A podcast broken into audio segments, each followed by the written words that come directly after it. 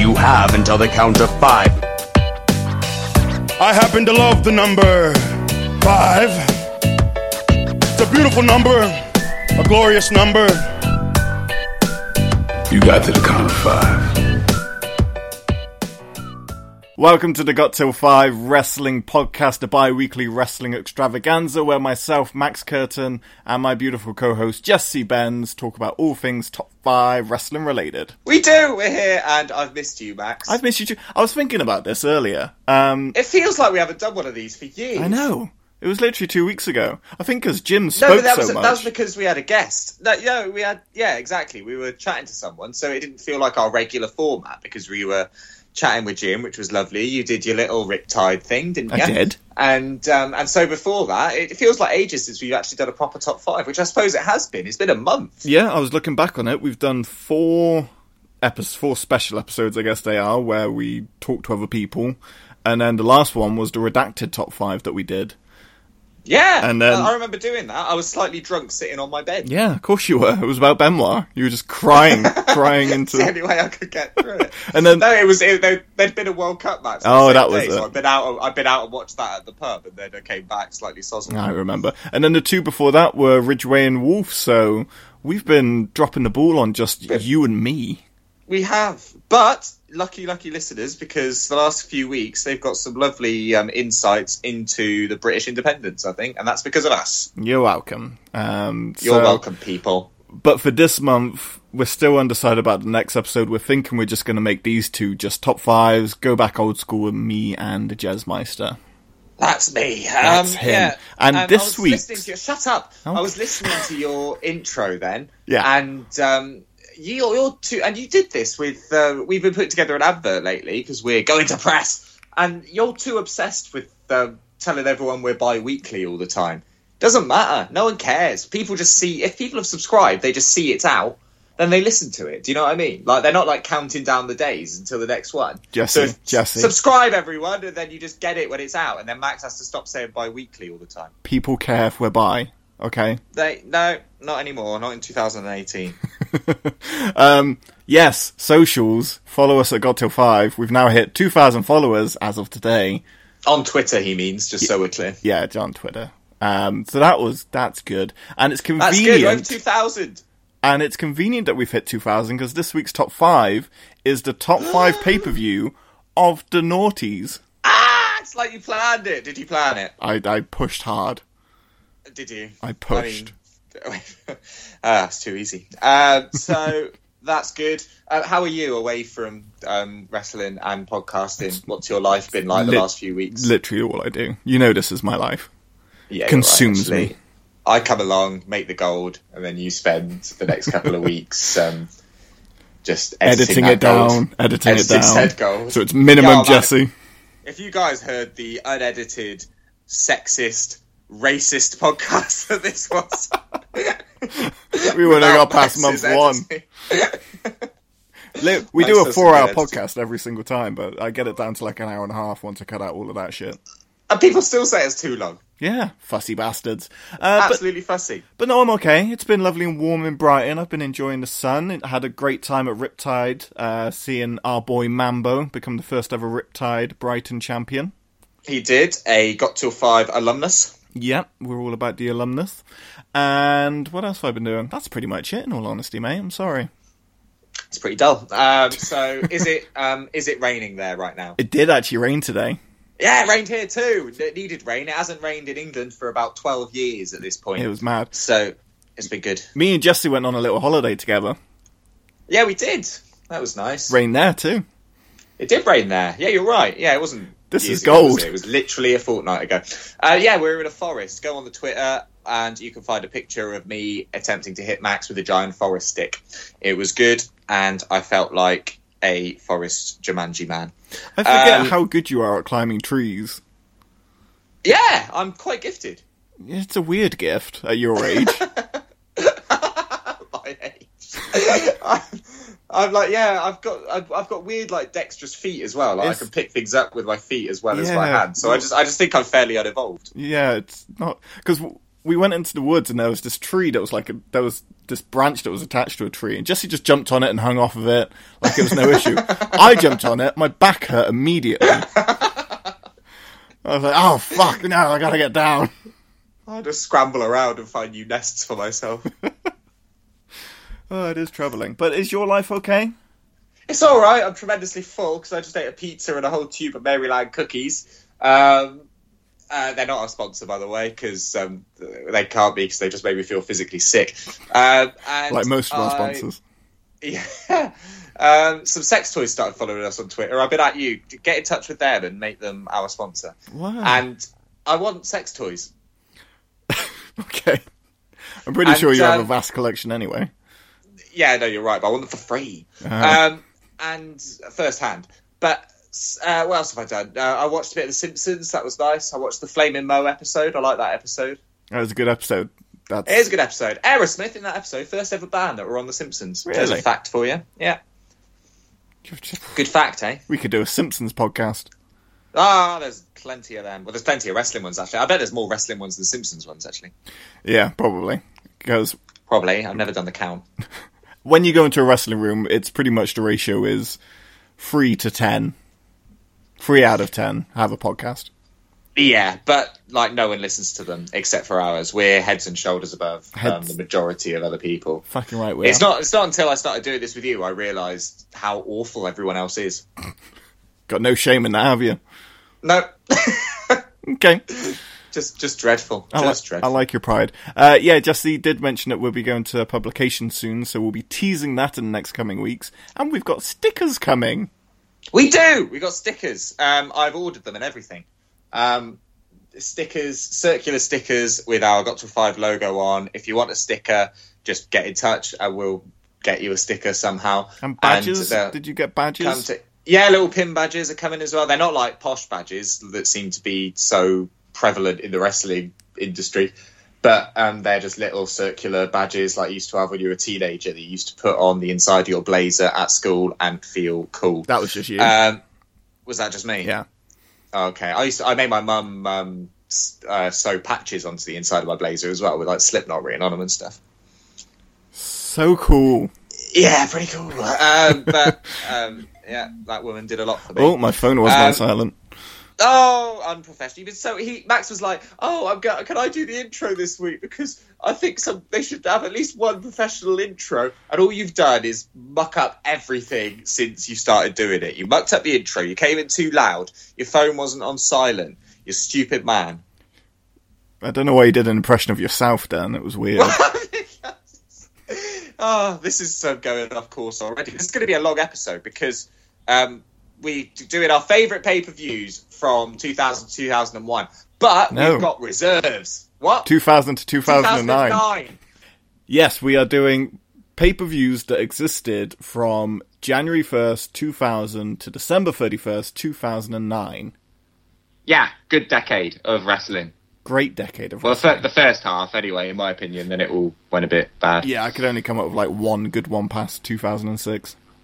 Yeah, not great. But we're avoiding crossovers with each other. So you, we, we've got more than five basically. And then if you say one that I've got, or vice versa, I will have to dip into my reserves. Exactly that. But I still think we should acknowledge if someone stole it so we can appropriately curse that person out. Yes, okay, we'll do that. But th- I quite like this as well because uh, we would, if we didn't have our reserves, we would have shitloads of crossovers. I reckon. We would probably go five for five. I, yeah, maybe. Although I'm convinced, I said to you earlier, and um, I still think I think there's a pay per view that I really love that you don't know that I love, and certain, or like you said, it certainly doesn't mean anything to you. You said from 2001, Yeah, and there's only two Uh, good pay per views that I can remember. yeah I'm going to open with it. You're going to open with it? hmm I'm going strong. Oh man, I'm going with my, Oh yeah. I'm going with my usual weak number five, and I'm working my way strong. Well, I'm just I'm just going to. I like all of them in my list, so I'm just going to like basically close my eyes and point and just see which one comes out. That's fair. That's fair. Um, do you have any? Do, do you want to do like a sound drop if we cross over, or do you just want to yell abuse? Just yell abuse. Cool. I like yelling abuse. That works for me. Good. But yeah, we- this is technically so it was the end of the Attitude Era, seeping into the Ruthless Aggression Era, seeping into oh god, let's behave because Chris Benoit killed his family era. Who? Uh, yeah. Who? Um, um, yeah, that did happen, and there is nothing post Benoit in my list Shocker. because wrestling ceased to matter to me after that day. Yeah, why'd you do this podcast, man? I know. Just spend time with you, lonely man. I know. It's not like we talk all day up until actual going live. That's why we got nothing to talk Yeah, about in the intro. Yeah, you're right. Yeah. So what have you been up to? You know exactly what I've been up to, Max. You were there for all of it. Should we have like a Um, week break one time before an episode and just see what happens? No, I don't want to not talk to you. Yeah, we couldn't do it, could we? No, I love you, man. I know. I, my favourite thing of when we were on holiday is Jesse's girlfriend looking at me and Jesse hanging out, going, "I wonder if he'll ever love me like that." and the answer's no. No, no, yeah. She's so jealous of us because, um, like, even when we're just like lying on the sofa and stuff, like, I will I'll just have my head on your shoulder or something. I never do that to her. No podcast has this kind of relationship. Exactly. No one's closer than us. Right, relationship goals, yo. Let's do a top five of the best, the very best top five pay per views of the noughties. Is that what should I call this episode? Will people get confused if I say noughties? No, no, yeah, I think noughties is what it is. Yeah. What's the decade we're in now? What's it called? I don't know. The teens? I just call it the tens. Shit. The tens Doesn't have a name.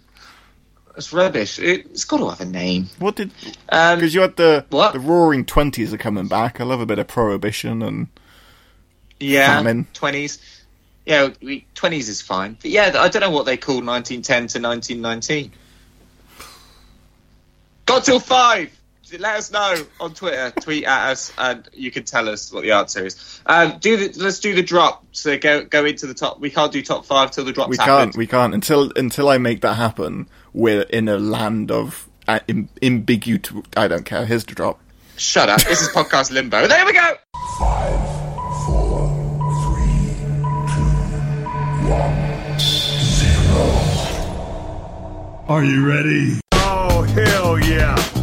You fans can stick it, brother. Who's your daddy, Montreal? Tell me he didn't just say that.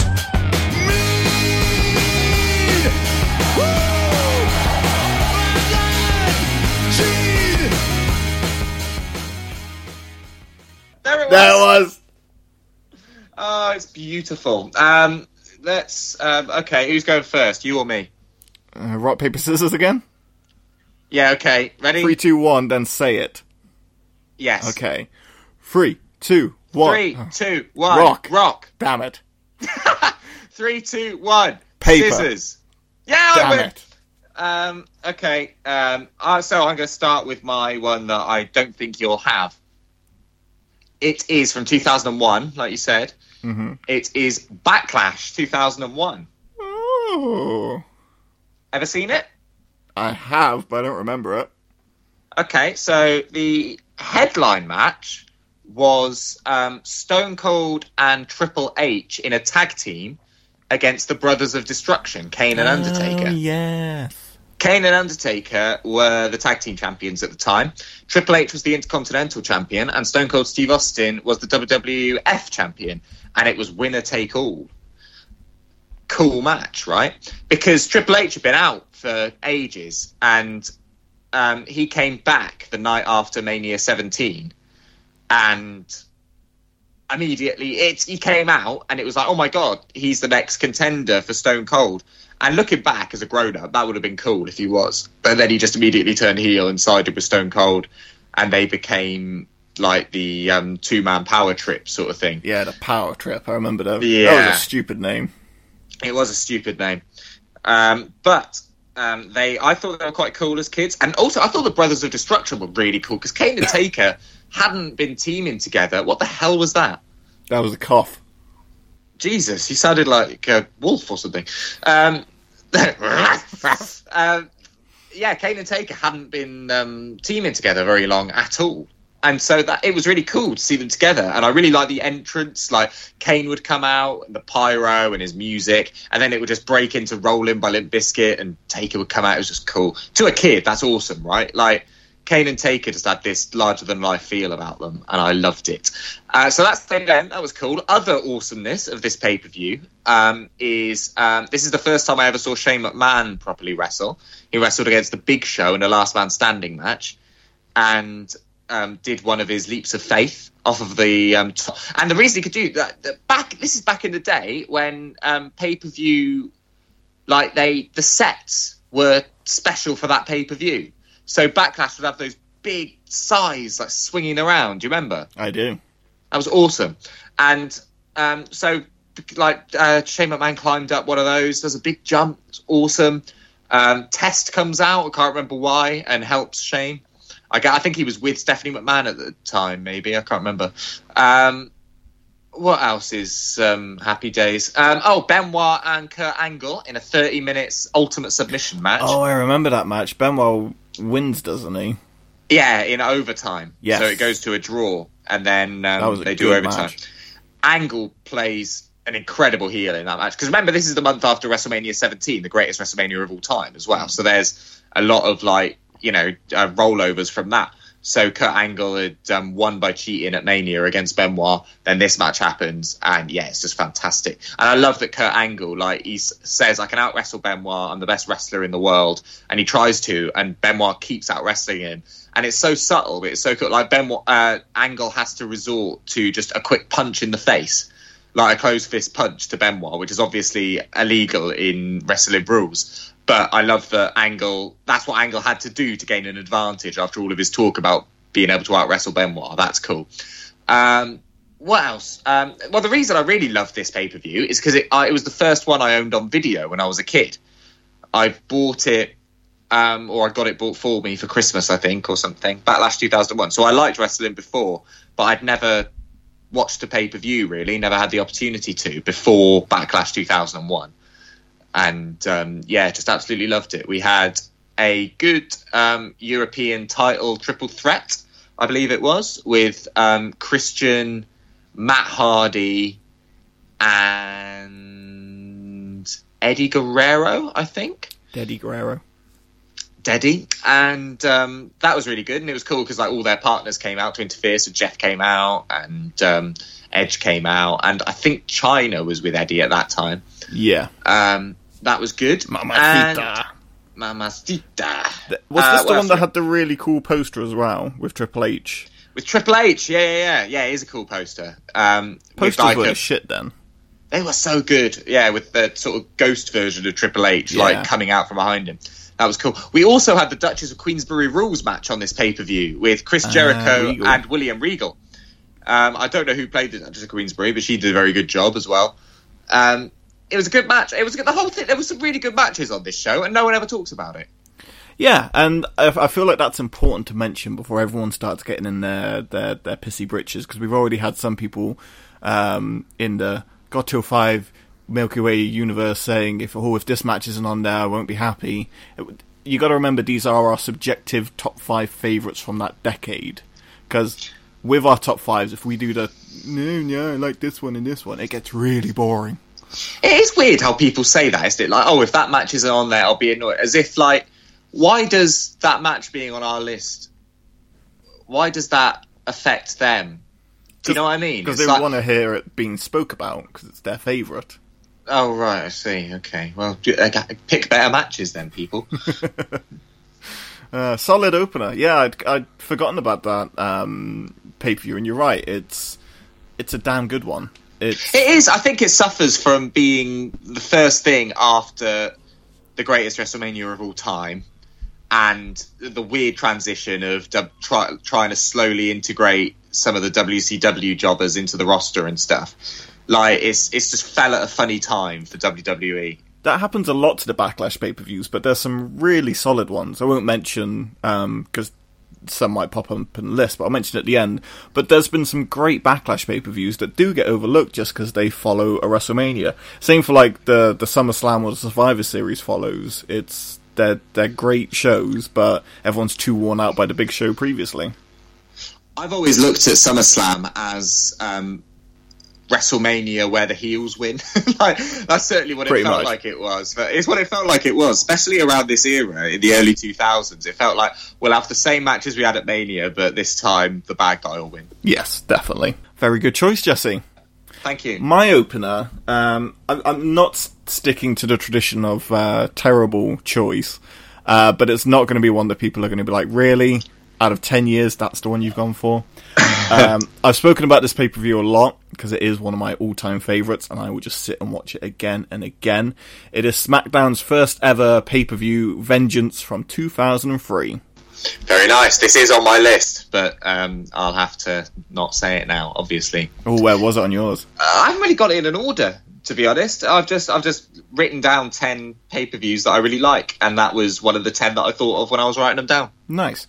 So if you go back and listen to any podcast, you're going to find at least six or seven where I talk about the opening match of Eddie Guerrero versus Chris Benoit for the US title being one of the greatest WE matches of all time. So I'm The US leave- title finals. finals. So I'm going to leave that one. It's a great match. Um, Jamie Noble defeating Billy Gunn. We spoke about that as well because it ends in a sexual act. The storyline. Yes, it does. And there's a bit, and the bit before when um, we're backstage and Jamie Noble's looking at Torrie Wilson's Playboy um, issue. Uh, he holds the um, magazine down a bit low, and on camera you can just see Torrie Wilson completely naked. Nice. I have never spotted that before. I'll go back. I'll be back in two hours, guys. but that's a great match. You know, Jamie Noble's such a small statured man, and Billy Gunn, he's a giant, and you really notice it in this match compared to Jamie Noble. It's a super Billy Gunn hits. Billy Gunn hits my finisher in that match. your finisher. Yeah, do you remember the Jesterplex that we used to give my created wrestler on the wrestling games? Oh yes, Billy Gunn does it. he does. You're right. That's how you broke. He- no, you didn't break your wrist on that one, did you? No, it was um, it was like a modified rock bottom that broke my wrist. Yeah. Please don't try this at home, kids. No, um, but yeah, the dress is So like you know, you sort of hold them in a fall away slam position, but then you throw them, you throw their legs to the side, so they sort of twist around, and you're landing in a kind of um, side effect position, if that makes sense. Yeah, it's a sick move. It's awesome. It looks better when someone who's six foot six like Billy Gunn does it than when I, as a fourteen year old child, attempt it on someone on a bouncy castle. I don't know. I'm still a little torn on that one. but it's a great match. It's a quick match, but it just made me go, wow, Billy Gunn's really fucking good. So I enjoyed that. Then there was the APA Invitational Barroom Brawl, which featured Brother Love. It featured um, the Easter Bunny, Doink the Clown, uh, It did. the Conquistadors, Johnny Stat. Like, just stupid people were in this match. And I'm pretty sure that um, the APA were wearing their merchandise where it says uh, says on the back like "still pounding ass" or something on the back of their t-shirt. I, I just remember finding that really funny. Wrestling merch is just the worst. just the worst. Uh, really fun match though, and quite violent for just a silly spoof match. Yeah, I remember people going into glass, getting hit with like glasses again. It's crazy. um, then you had the world's greatest tag team against Billy Kidman and Rey Mysterio. that's a really good match. That's a proper sleeper match. That is. It if anyone is. hasn't seen that, go and watch it. It's awesome. I think it because you just you want Kidman and Mysterio to win so badly, and I remember Kidman doing the shooting star press from the middle of the top rope to the outside. Yeah. Um, and Taz, to his credit, like commentates that beautifully. Like Yes. makes it seem like even more of a big deal than it was, doesn't he? With how he how he calls that move, like talking about how difficult it is and stuff. It when you're watching that, you really buy into it. It's awesome. Yeah, because it's a wobbly bit of rope that you're doing a back, a front flip, back flip off. It's weird. Yeah. Um, and then it was Sable against Stephanie McMahon, which had its fun moments with the whole ongoing Vince thing and stuff. Um, but then, then, then we get into the serious stuff of like Undertaker and John Cena. Right, everyone who moans that Taker Cena never properly happened, it fucking did, and it happened here at Vengeance 03, and it's I think it's a good match. It's when they were both like I always. I know everyone hates American Badass Taker around this time. I fucking love him. Yeah, I've, I've got a real soft spot for him as well. And I like that in this match, his um, bike breaks down. Oh yes, and he just has to sit at the top of the ramp. Yeah, so at the top of the ramp, so he's supposed to bike down like he always does, but he's just sitting there and he's He's sitting on his bike, and you can see, yeah, you can see on his face, he's just like, "Fucking really? Like for fuck's sake, is this is actually happening?" and then he just slowly, slowly gets off his bike and walks down. And Taz and Cole, to be fair, they're like, "Oh, take us this, take us taking this match really seriously because he's gonna walk down to the ramp." It was a credit As to Taz to be like he because the way Taker did it, he was fiddling with his bike for ages, and then he just sits there, arms crossed. And Taz did a great job of being like he he wants to stare down John Cena. It was brilliant. Yeah, but it's so like so it's like oh, so he's taking this match seriously against John Cena, who at the time was like only just graduating from jobber status, really. Whereas His um, debut year. all of it, yeah. Whereas all of um, Taker's like iconic Hell in a Cell matches, his world title matches. He, he didn't take them seriously because he did drive the bike all the way down. so it's not, not, not big. Rum, rum, rum, round I go. and then uh, one of the greatest, bloodiest moments is Mr. McMahon, age 50 something, beating up a one legged man. Zach Gowen, yeah, that's a great. I, I completely forgot that was on this pay per view. Actually, There's some more amazing blading from Vince Oh. McMahon. 2003 was the year of Vince McMahon's blood. So I think I've got a few of them in my list. I think that's what Me too. makes it for me. So there's a bit where Zach's hopping around on one leg, and no, I'm not exaggerating when I say this. He does have one leg, and um, a man's got a chair, but he's, his leg gives out because he'd been working on it. Because you know, eye for an eye and all of that. And uh, he has the chair, and he drops to one knee, and he must have nicked his head beforehand. And then Zach does a basement drop kick, and the chair folds out just like straight into McMahon's head, and it must have just Yeah. popped that bad boy wide open because the pool of blood that comes out of that old man's head is disgusting. It's amazing. You know how we watch like WE24s on the network now and stuff, and we see Gorilla backstage with Vince sitting there with the headset on and like by the uh, by the monitors and that, and that's where he is for all the shows. I really like the idea of back then when he was like performing like this. So that happens. He finishes this match. He's absolutely covered in blood, and he just totters back to Gorilla and just sits straight in that seat and puts his headphones on and goes back back to work. That's- And there's an awkward moment with Kevin Owens. yeah, exactly. Yeah, Zach Gowen hops up to him. He's like, "Are we happy?" No. no. stand there for ten minutes and be uncomfortable. Hop there. Hop there. And then uh, one of the best triple threat matches for the WE title, in my opinion. Uh, Kurt Angle beats Brock Lesnar and The Big Show. Kurt Angle, who rushed back after um, very invasive neck surgery, uh, really came back much too quick. But um, it was an amazing return, wasn't it, when he came oh, back? Oh, it was great. And this match, I, I feel like not a lot of people talk about this match, and it really annoys me because the three of them just work so well together. You, you forget that these three were the ones fighting over that title for from 2002 to 2004. I always forget that Lesnar was face here as well. Yes. because it was like a week later that he turned heel, wasn't it? Mm-hmm. But yeah, I always forget, and like it's weird that he was face. He was like, I mean, his nickname was the next big thing, but that's literally what he was. Like he was this young guy, and he was like their top baby face, and yet Kurt Angle comes back, wins the title off of Brock Lesnar, and the fans are thrilled about it. But but they're not hating Brock either. Do you know what I mean? It's it's really weird, but it's it's really good. Uh, a testament to their booking, I think, at the time. Oh, completely. Or how popular the characters were. I've been watching a lot of um because I've been rewatching a lot of these pay per views just to remind myself, and you know, any excuse to watch old pay per views. And my god, and we're not going to have the argument now about new Brock versus old Brock because we'll be here all night. but Brock used to like throw himself throw himself around that ring like it was going out of style. It, he was Yeah, no, no, I mean- amazing.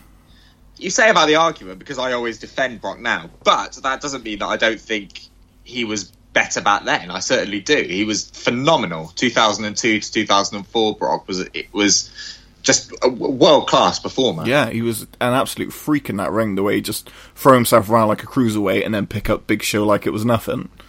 yeah, Loved it. yeah. It's amazing. So that pay per view, I, I know I've spoken about it a lot in the podcast, so I'm rushing through it a little bit, but it is the one that I always just put on when I just want to just watch some wrestling and just kind of chill out because there's there's not a bad match on there. You don't really need to know much of the stories. The video packages are awesome. It's, it's yeah, just Cole and Taz are a, a very good commentary team. I've always rated yeah, Cole and Taz. they were always my my favorite personally. And uh, yeah, if you haven't seen Vengeance 2003, go check out. And I remember recording this on VHS off Sky Box Office in the early hours in the morning. Ah, it's one of the first. Um, uh, talk about Backlash 2001 being one of the first VHSs. This would have been one of the first um, WWE DVDs I would have bought. Hmm. Um, it's got a black and white cover with Undertaker Yeah. doing shadow boxing Because he's a because he thinks he's an MMA he's a tough boy. Exactly, strong boy. Yeah, I'm gonna, I'm gonna wear gloves, and now I'm now I'm a MMA fighter. Big strong boy. Yeah, I'm a big strong boy. uh, uh, that's uh, good. Good choice. Now, I'm my number four. I think is going to be on your list, and I'm going to take it from you. Sorry. Sorry, but I do like it. It's Survivor Series, but it's not the one that I know is also on both of our lists. It's Survivor Series 2003. It is not on my list. It is not on your list. Incredible. Um, Survivor Series 2003. Um, now, this is the first pay per view that I ever watched live. I'd never seen watched a pay per view as it happened on television. Stayed up in your Jimmy. Jams. I did, and I was very, very tired for school the next day Bless. because I'd never had Sky or anything. um, but um, like circumstances in my life changed when I was around 13 years old, and all of a sudden I lived in a house with Sky, and um, that was amazing. Lived in a bin thing I did before was- that. Exactly, and um, bins don't have Sky for all you American listeners. um, You closed the lid. I, um, like Grouch. Is it what's his name? Is it Grouch? Oscar the Grouch. Something, Oscar the Grouch. There we go. Um, but yeah, Survivor Series 2003, really good show. Another one that's forgotten about, I think. This has um, Team Lesnar against Team Angle in a fantastic opening match for the whole pay per view. Um, it has, which I think we must have talked about before on this show.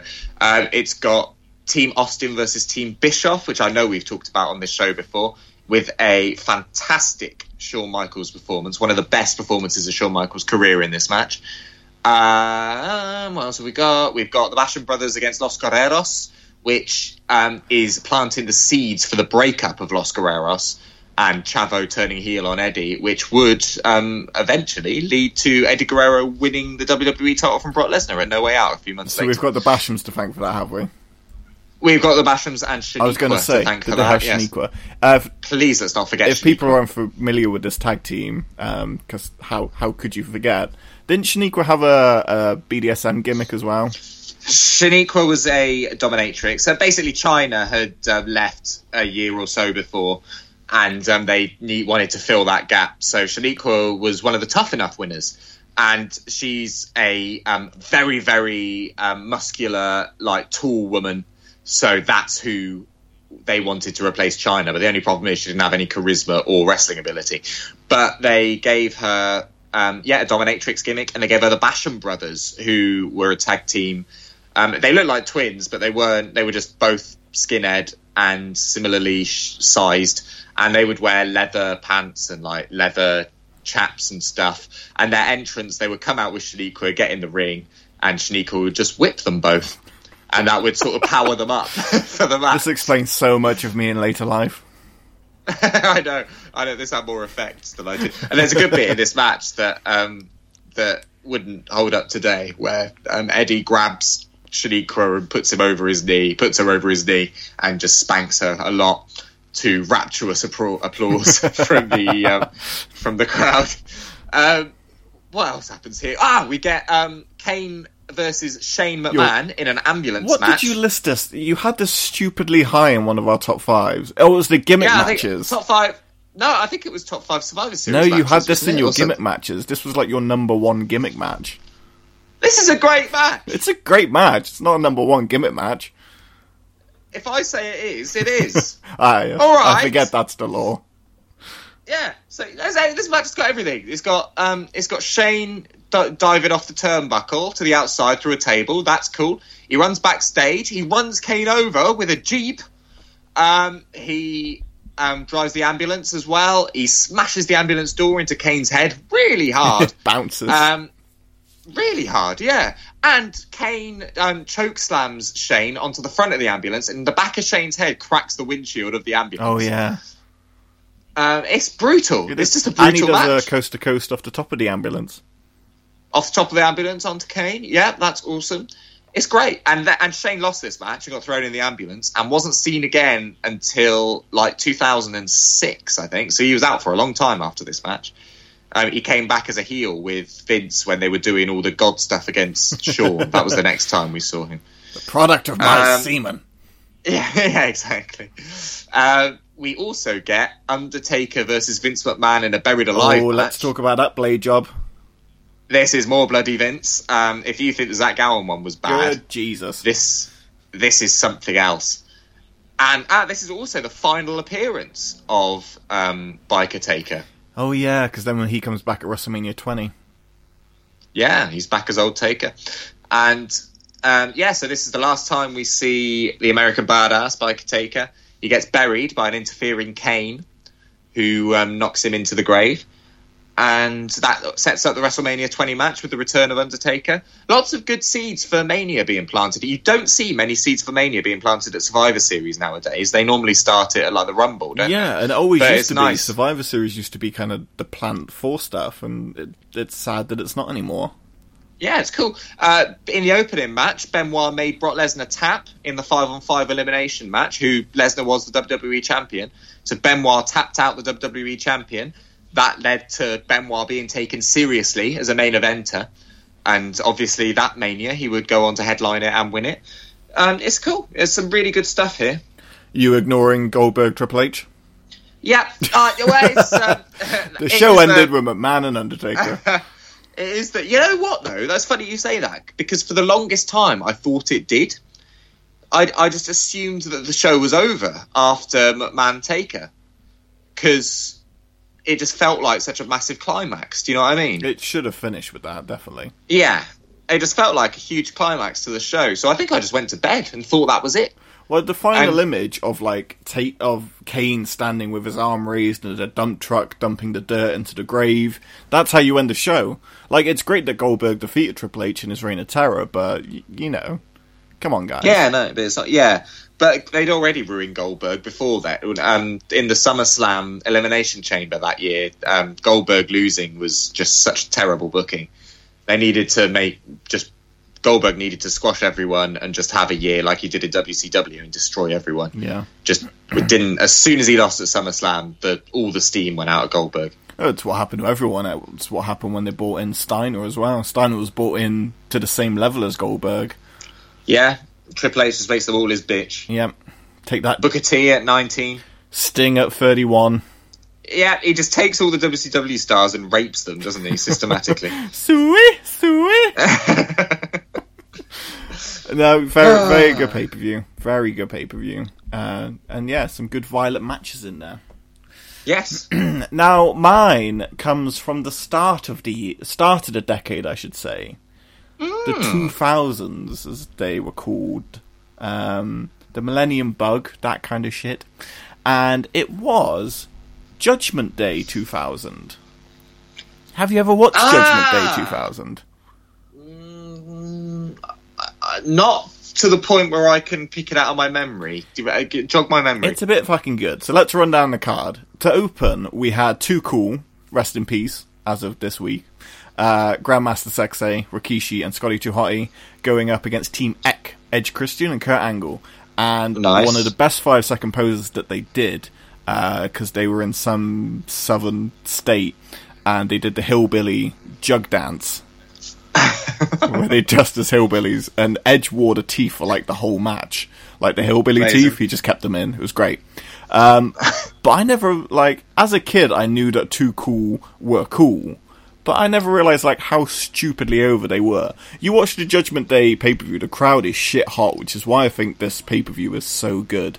Um, yeah, but- that infinitely helps anything, doesn't anything. it? Yeah, a hot crowd. I, there's actually one pay per view on my list that I go, if the crowd wasn't good, it would probably just be an average pay per view, but it Yeah. was just good. But anyway, Too Cool were amazing. Grandmaster Sexay teasing the worm, and then when he hit the worm, the crowd just went absolutely insane. Scotty too hotty. What did I say? You said Grandmaster I'm Sex. so sorry. He does not worm, my He does friend. not worm. He doesn't do anything anymore. It's been a week, dude. oh, just quickly uh, before we move on, very sad. Brian Lawler's dead. Um, yeah, boo hoo. But um, the um, did you see that guy that follows us on Twitter? Who I'm not going to say who he is, but um, occasionally we look at his page because we find it quite funny. And he um, he put this this Twitter. Uh, so he put R.I.P. Brian Lawler, and it was like, yeah, that's true. Rest in peace, Brian. And then like th- three minutes later, he shared a retweeted a um, really graphic hardcore porn gif. it's like uh, I think I think he's over it. he's, he's got over his mourning for Brian Lawler. Uh, you you, you got to get through these difficult situations any way you can, Jesse. We've all been there. We've all been there. oh, I love that guy. But uh, Scotty Too Hot, he hits the worm. The crowd just go mental. Um, and they actually defeat Edge, Christian, and Kurt Angle. Um, Edge and Christian were tag team champions at the time, and later on they'd go and face off for the titles and stuff. Um, and then they do the best dance ever. I forget how good the dance is. The dance that Too Cool does. Oh yeah, no, it's rad. Whatever it is. So good. Yeah, my favorite my favorite one is in um, the Royal Rumble uh, of that year. I think it was of that year. Um, when the three of them are in the ring and do it together, and then Rikishi just dunks them both out. So good. Uh, after that, sets up the triple threat for the European Championship, which is Eddie Guerrero with Chyna against Dean Malenko and Perry Saturn. Now, Eddie shows up in a car with Chyna and he's doing all of his Mamacita stuff. Dean Malenko comes, meets him in the par- parking lot, and does a terrible promo. And then Perry Saturn does an even worse one. He's like half off camera. No one acknowledges that he's there, and he goes, "Yeah, and I'll beat you too." And Eddie's like, "Where the fuck did you come from, Perry?" this match is kind of like the weakest when one. you're when you're doing promos and you outbore Dean Malenko, you need to ask yourself some serious questions. I think. Oh, it, it, they probably couldn't tell where he was looking. You know, they didn't know if they were cutting a promo on him. but the triple threat, it, it's a good triple threat, but it would have been so much better if it was just Eddie and Dean. How Perry Saturn was employed for that long at such a high level, I will never understand. He wasn't that good, was He he? was it's really weird that he's he's like associated with these three incredible wrestlers with the Radicalz, and yeah, he got away with that one, didn't he? Yeah, definitely. Um, and then it was another Shane McMahon Big Show in a Falls Count Anywhere match. Oh, really? Yeah, really good. Nearly, nearly a full, nearly a full year before the backlash. Yes, and this one has so much interference in it. Big Boss Man comes out, Big Show takes care of him, Test Albert and Trish comes out. Trish does a great spot. Test and Albert are on the outside, and uh, Big Show chokeslams Trish from the ring to the outside. nice. It's, uh, yeah, brilliant. And then Test keeps getting involved, and eventually Shane hits Big Show with a cinder block and, and wins the match. And it's uh, really fucking good. Also, throughout this pay per view, is like Gerald Brisco was the hardcore champion at this time. And people just kept Uh, beating him up backstage. Weirdly, I was playing. Um, what was I playing? SmackDown on the PlayStation One a couple of weeks ago. Um, great game. And I, I only play it mainly because you can play as Dean Malenko. He's like the it's like the only wrestling game that Dean Malenko's a character on. But um, I was playing through and I unlocked him as a character, and he comes out doing Hulk Hogan's moves. and Hulk, Hulk Hogan would have been at in WCW when this game was released. Brilliant. And so, yeah, they just bring out Gerald Brisco, just like doing all the Hulk Hogan moves, Patty- his entrance on the Patty game, Wing. which is quite fun. Gerald Brisco around this time. So he wins the hardcore title by pinning Crash Holly while he's asleep. Because this was part of the whole 24 hour rule. So Crash Holly was asleep backstage and Gerald Brisco pins him. The best thing that happens from this, um, Pat Patterson. Are we sure he was asleep? he did choke in his death. Well done, Jesse. yeah, I know, I know. I know. uh, Pat Patterson helps him retain it, and then as he's helping him celebrate, Patterson pours champagne in his eyes, breaks a bottle over his head, and then pins him. And then the resulting feud in this is they have a hardcore evening gown match. Two men in their 60s in an evening gown hardcore match. I fucking love wrestling. That's brilliant. So Pat Patterson is a former hardcore champion. He as is. well. This is when you see him come into the ring dressed in drag. It was great.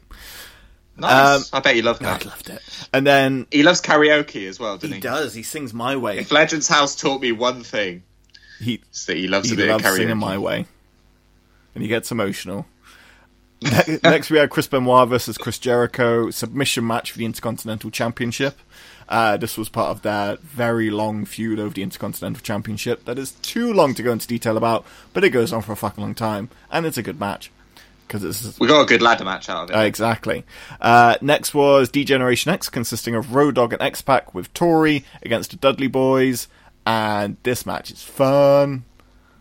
Yeah. man. The ref even takes like a table spot, Awesome. and then um, is it is it a ref we know? I think it's Mike Shinoda. Chioda. Mike Chioda. Chioda. Mike, Shinoda, Mike Shinoda's from Linkin Park. remember the name. Uh, and uh, yeah, weirdly in this, Bubba Ray had the fascination with like powerbombing Tori through a table, and Gerald Brisco gets involved in this match as well. Nice. There was a lot of Trish. I was going to say because you, you just said about Trish as well, um, and like all through the year 2000, a lot of hot women would get destroyed, and my theory about that is the same reason. So like, what's the um, what's the biggest demographic of wrestling? Uh, males Uh, eighteen to thirty four. especially at this time. Hey, Well, back then it was males eighteen to thirty four.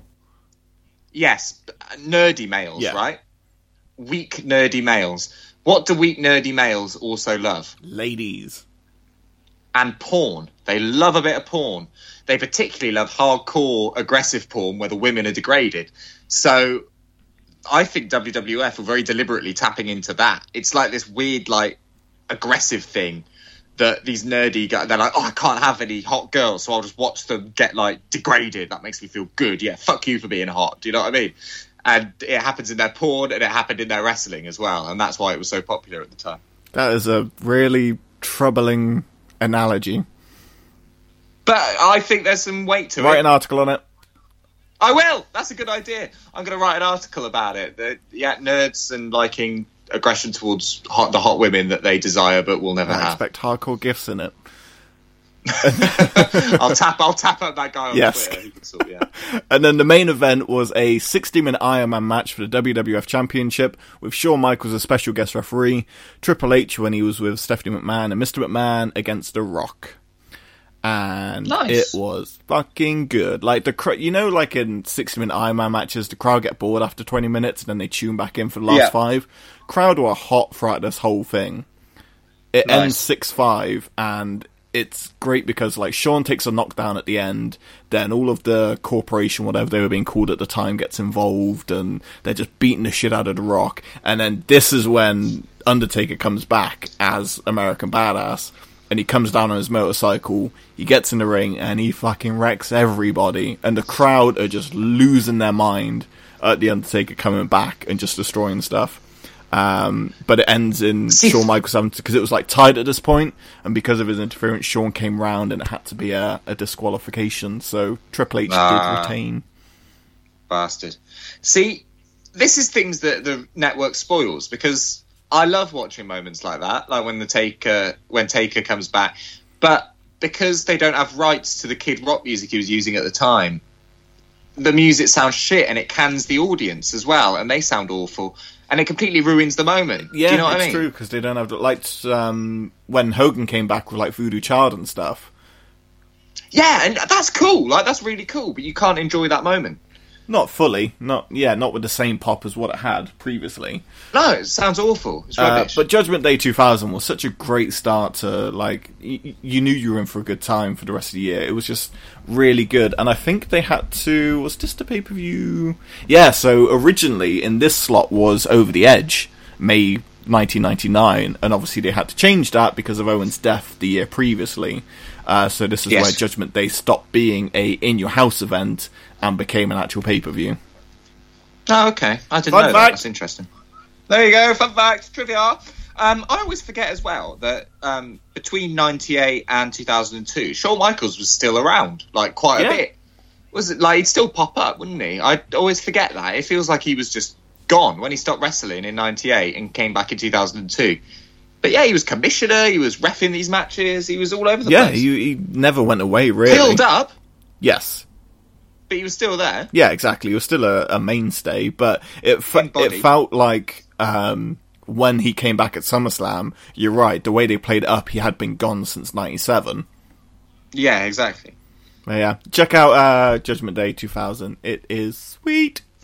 Uh, my number three is I'm going. Um, I, hmm.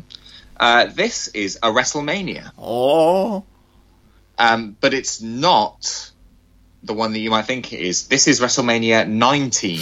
you son of a bitch. Sorry, have I stolen it? What number was it for you? Uh, my number three, so my next one. But I was, Oh, nice. I was That's- torn. I was torn between two WrestleManias. So you've made a decision for me. Nice, you can go for the other one. So I know I was saying earlier that 17 is the greatest one of all time, which it is, but I was too young to appreciate that at the time. I wasn't too young to not appreciate WrestleMania 19, which I think is another very underrated um, WrestleMania in general. Um, it didn't do well box office wise. It did appallingly bad, which is mad when you think like they. And the reason it did bad is because they put all of their marketing towards Vince versus Hogan Yes. and people just didn't care as much as they thought they cared about that match. People cared about Kurt Angle, Brock Lesnar. If they'd like marketed that more, I think it would have been a much more successful pay per view. This was or even of- Stone Cold The Rock. Yeah, this was kind of the turn when people were starting to just appreciate wrestling. And you look at the three greatest matches of this pay per view Shawn Michaels, Chris Jericho, Rock Austin, Brock, and Kurt Angle. They're just wrestling matches. yeah, And they're Yeah, what they're everyone brilliant. remembers. yeah. There's. I just think there's not a duff match on this card. The Ray Matt Hardy opener is great. The Ray's first Mania. Ray's first Mania, yeah, um, and Matt Hardy's first Mania as a singles competitor. Hmm. Um, with Shannon Moore, his little MFer at um, ringside. That was good. Took me way too long to figure out that joke. Oh, I, I worked out like last week. it's, been- Little M. it's been a long time. Oh, yeah. motherfucker. Ah. um, uh, what else we got? Undertaker a, in a handicap match against Big Show and A Train because they realised that Nathan Jones was way too green to have a Mania match. Um, Couldn't even do the spin kick at the end. No, that should have disqualified Undertaker. By the way, Nathan Jones coming in and doing that spin kick. Because they changed it to a handicap match and then leave it open as a tag match. Exactly. So the streak died with. So that's where the street should have died, just with bad re- bad refereeing. It didn't.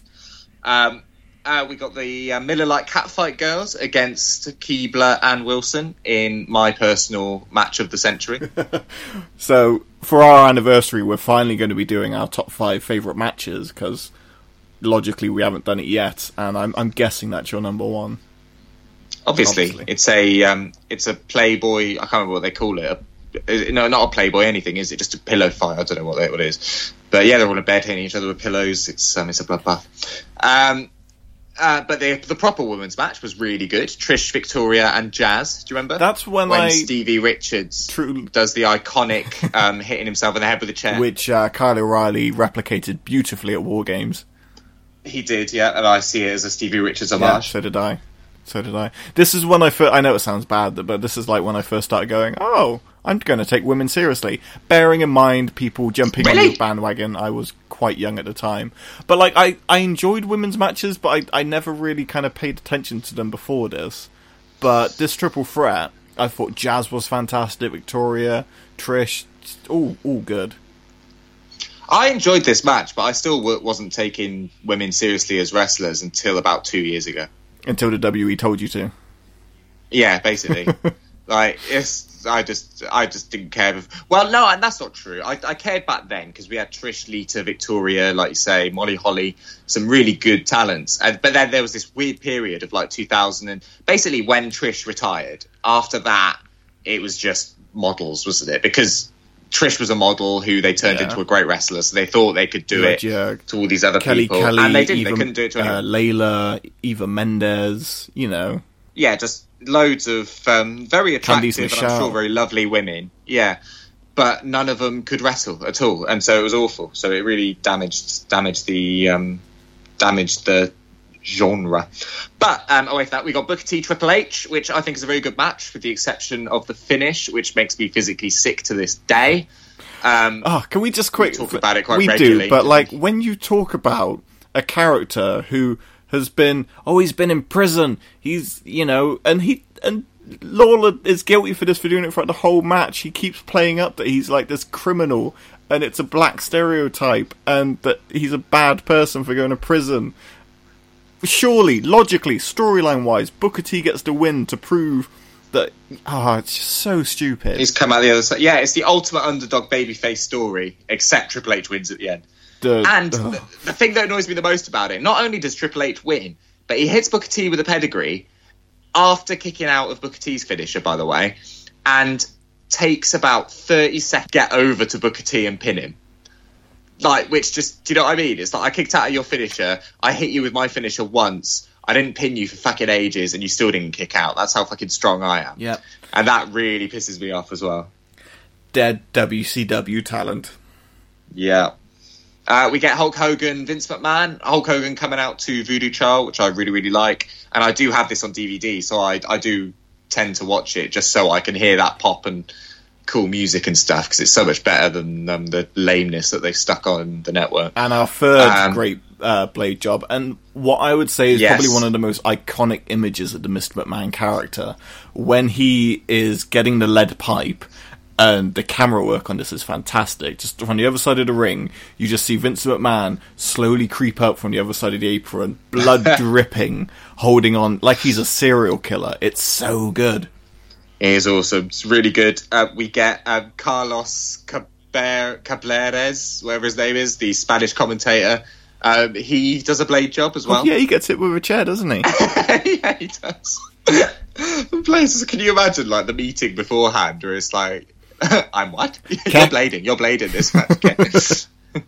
and Roddy Um, Piper comes back, which was Roddy like, Piper comes back with the biggest stomach. Like he's just such a fat bitch in this um, when he comes back here. You you know what I love about this era of wrestling is fans weren't treated like idiots.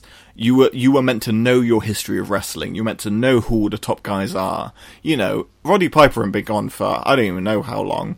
Um, and he comes out from the crowd, trench coat, rips it off to reveal he's Roddy Piper, and the crowd know exactly who is it who it is, and they lose their shit because it's Roddy Piper. I think his last appearance would have been WrestleMania with Goldust. Yeah, that's what I'm thinking. Like last WrestleMania, definitely. Um, Maybe he did a few rules after or something. Yeah, but yeah, but um, yeah, the crowd weren't treated like idiots. It was like, you know who this guy is. He's he's a fucking legend. But it's just you wouldn't get that now. I don't think. no, I don't think so. Um, how long until we see Hulk Hogan back on our screens? Do you think? Oh God. Well, they've had the the the so the meeting, haven't they? Which Yeah. which I when I was reading the reports and what like Titus and Big E said, it wasn't an apology. It was a don't get caught. Don't get caught. He, yeah, he didn't at one point. So, so he was recorded for saying, "I suppose I am a racist," and he didn't apologise for saying he was a racist. He apologised for being recorded Yeah. saying that. And like everyone needs to go back and just look at exactly what he said on that tape and just go, "No, Yeah, we don't want you back." But but he's but he's still the Hulkster, and we love him. he's still the I want him Hulkster, and he's still going to come back to a hero's welcome, and it's disgusting. Ah, dear old Hulk. Do you think he still? Um, do you think he still keeps blades in his mustache just in case? just in case he gets the In cool. case you go- They're all in his bandana. They're like sewn in there. That's what they are. Yeah, probably. He's just holding the holding the the cut closed until he needs it. I hope he. I hope he um, slipped a slipped a blade to Carlos in this WrestleMania 19 match from his mustache. He probably just did it. He probably just like rubbed his mustache along the top of him. Come here, out, brother. Uh, let's move on from Hogan. okay, um, Stone Cold's last ever match. which was not advertised again. Great Not era of wrestling because he was just like JR no. knew. JR JR knew. knew it was his last JR match, and when you listen to JR's commentary on this match, he's calling his tits off because he knows that. Yeah. and he even stamps out Jerry Lawler trying to say like stupid King style stuff. Like he just shuts him up because JR wants to call this match properly because he knows it's Austin's last match and no one else does, Yeah. and it's great. And King was unbearable in this WrestleMania. Yeah. Um, funnily enough, talking about King quickly, um, I actually heard one line that I really liked from King watching some old wrestling the other day. Um, they were what reminded me of it was you saying about Judgment Day being in a southern town, and I think they were in um, Alabama for this old pay per view, and it was around the same sort of time, 2000 or something. And Jerry King Lawler said, "Alabama's got 4.6 million people in it, and only eight surnames." He could. That's a good he line. I could get good heat. I, I do love a bit Yeah. of Lawler. Uh, but yeah, great match. And and this match is even more punctuated for how good it is when you watch the WrestleMania documentary that came out the following year. Which is on the extras of the WrestleMania 20 DVD, which is well worth buying just for this documentary alone. Yeah, it was like so everyone bums WE24 now. This was the first WE24. That's just such a retro thing. to I know, say. I haven't said that in ages. Everyone bums it. means they love it, Jesse. Bumming is love. So, and they punctuate it so great because like Stone Cold was not well before this match at all. no, God, he like well, he just beaten up Deborah, which um, you know, I mean, we've all we've all done it, and um, drunk loads of um, drunk loads of energy drinks and had a panic attack, basically. Had to go into and his neck was like hanging by a thread or something, wasn't it? Yeah, exactly. And uh, I just and we've mentioned it before, but I don't know why it's not a famous promo, but the promo The Rock gives before going out to that match is one of the best promos ever. Oh, backstage with Coach, Yep. you mean? As Hollywood Rock. Yeah, yeah, yeah. Act one and Act two, they don't matter. The one everyone remembers, everyone remembers, is Act three. And he takes his sunglasses off, looks Coach right in the eyes. It is great. So good, and Ah, they have a great. Who'd have thought? Who'd have thought The Rock could be an actor? Who knew? He could probably do well for himself. Um, but a great, great, great match, and I feel like it's the perfect kind of fairy tale ending to their feud, and the build up to it as well. You know, it. I wish they would just kind of package stuff together, like the Raws before WrestleMania, so you could just go back and watch them. Right? I'm a lazy millennial. I don't want to go back and forth and back and forth. Just put it all in one place for me, yeah, no, and you. you'll see how good this match is. Yep, completely agree. Also, The Rock, Hollywood Rock's entrance, one of my favourite wrestling entrances of all time. It's cooking. Ah, it's so cool, isn't it? I just love it. That the screen that it takes over the whole screen, and you're watching the helicopter flying over takes Hollywood. ages, which makes you angry. It takes ages, yeah. And then it's cooking, like you said, and then it's got that sort of remix of his music, but it's a bit slower. The Rock's just walking out, and ah, it's such a good entrance. Rock turning heel was great. Like Rock's been heel Brilliant. past with like corporation all that kind of stuff, but this was this was his like moment. Hollywood Rock, Yeah. just nothing better. That was his character on um, Here Comes the Pain as well, which is my personal favourite um, wrestling game that was ever released. So I used to love playing as Hollywood Rock on that. Yeah, so um yeah, I love this match. And when Rock gets the jacket on and Austin just beats the shit out of him for ages. Yeah, and it takes yeah. and this is how good they send Stone Cold out. It takes three rock bottoms to put him away. yeah, that's cool. I like that. And they hit each other with each other's finishes, don't they, in that match, which is cool. Yes. Uh, I always Um, think Rock hits a mean Stone Cold stunner. Yeah, he does. And he's the best seller of the Stone Cold Stunner as well, of all time. He is. No one else can do it. Scott Hall is second. Oh, yeah, because he sort of falls to his knees and then back to his feet, doesn't he, before he gets... Yeah. Um, but um, on um, Stone Cold's jacket that he wore for that match, it said OMR. Do you know what that stood for? uh, no. One more round. Oh, There you go. Bit of trivia. subtle. Yeah. I like. There you it. go. And then obviously, um, just quickly before we move on, um, Brock Lesnar, Kurt Angle as the main event, which wasn't scheduled to be the main event. It was only the main event because Austin was like, I, I'm not confident enough to put on a good match, so I don't want to go on last. But it was going to be Austin Rock. Ah. Um, and so last minute, Kurt Angle and Brock Lesnar are the main event of the whole thing. Absolutely tear the house down with one of the best wrestling matches. Um, Lesnar attempts to shoot shooting star press that we all know about. We don't need to talk about that that much. Lands on his fucking head. Um, I always have Still- Ric Flair in the documentary going, "Thank God he was doing all those neck bridges, otherwise he'd be dead." yeah, yeah. and uh, yeah, oh, and in this documentary that we were on about, that's on the Mania 20 DVD, you see Lesnar backstage like a fucking like wild animal. People are trying to help Oh, him. yeah. Stephanie was like, like- "Get the fuck off of me!" Yeah, Stephanie said it was like trying to control a bear. He was just he Yeah. didn't know where he was. He like he was concussed to fuck, and he still kind of. There was only a couple of minutes left of the match, but he still knocked it out. Uh, but you could see when he's reaching for the title and he can't find it, and there's just that glazed look over his eyes. Yeah. Well, the shooting star press was supposed to be the finish. That was he was supposed to land it. That was supposed to be the end of the match. What a brilliant ending! And that was it. So yeah, he obviously didn't work out, but he was still able to hit that F five. Yeah, and all credit to and um, Angle broke his neck as well. It was I He think did, yeah. I think it was when he was going for an ankle lock and Brock pushed him off and he just went smack into the mat. Yeah. And when you watch that match, and you go, you know how damaged his neck is, and he knows how damaged his neck is, and you're like, oh, he's probably going to take it easy then. And he's just like, he's bumping like a bitch.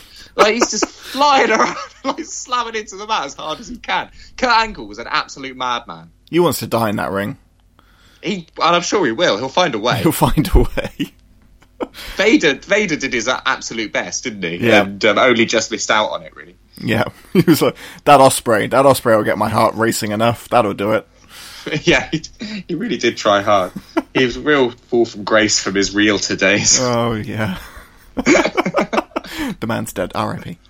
Wrestle- WrestleMania 19, excellent choice. So my number three, because we've been talking a fucking long time about these. Yeah, this is going to be this is going to be a really long one. Maybe we should have done crossovers. Uh, we're in too deep now, Jesse. Right, my number three was going to be WrestleMania 19, but I have switched it now to WrestleMania 22. Twenty-two. This was headlined by Let me take you on a journey okay through time and space. through time and space. Uh, so this was the big time, and it was Peter Gabriel doing the theme tune, which oh God, yeah. already makes you go, "This isn't going to be great." What what is this? What, What, what's happening here? Um, but it turned out to be an absolute stonker of a great, great pay per view. And this is the one I was talking about, where if the crowd weren't in it, I don't think this would have been as good. So obviously it was main evented with John Cena. Is this Chicago? Chicago. So Yeah. this is the pay per view that like everyone shits on everything they're not meant to. Uh, Trish is getting booed over the psycho Mickie James. John Cena, Triple H having the back and forth, which has now become a kind of staple in wrestling. Of please like, don't please don't just skate over the Mickie James Trish. no, no, no. I'm going to go through this card. banging. I'm going to go through this card. Uh, so Big Show and Kane against Carlito and Chris Masters is actually a solid opening match. Random as shit. But Random yeah. as shit, but really good. The Money in the Bank ladder match is Rob Van Dam wins it by beating Bobby Lashley, Finlay, Hardy, Flair, and Benjamin. Flair in this Money in the Bank ladder match, it, it just shouldn't have happened. Oh, is this the one when he gets like stretched out and then comes back? Yeah, he should have had a day off. He's an absolute mess. Yeah. what are you doing in a Money in the Bank ladder match, Flair? I just, I just remember him like every bump he takes, he's just like, "Oh God!" he's in so much pain. Shelton Benjamin's flipping all over the place, and Rick's like, "Where am I?" What's going on? Uh, great Money in the Bank. There's a lot of like, yeah, Finlay and Why is Booker T here? Vince. Um, JBL takes the US title off Chris Benoit, which was a shame, but actually not a bad match for a JBL match. Um, yeah, yeah. Benoit got good out of him. And then we get into Edge and Mick Foley in a hardcore match. Oh yeah, with Lita looking absolutely smoking. I feel like we talked about this recently, and I talked about how gorgeous Lita was At least once a in month. this match. Yeah.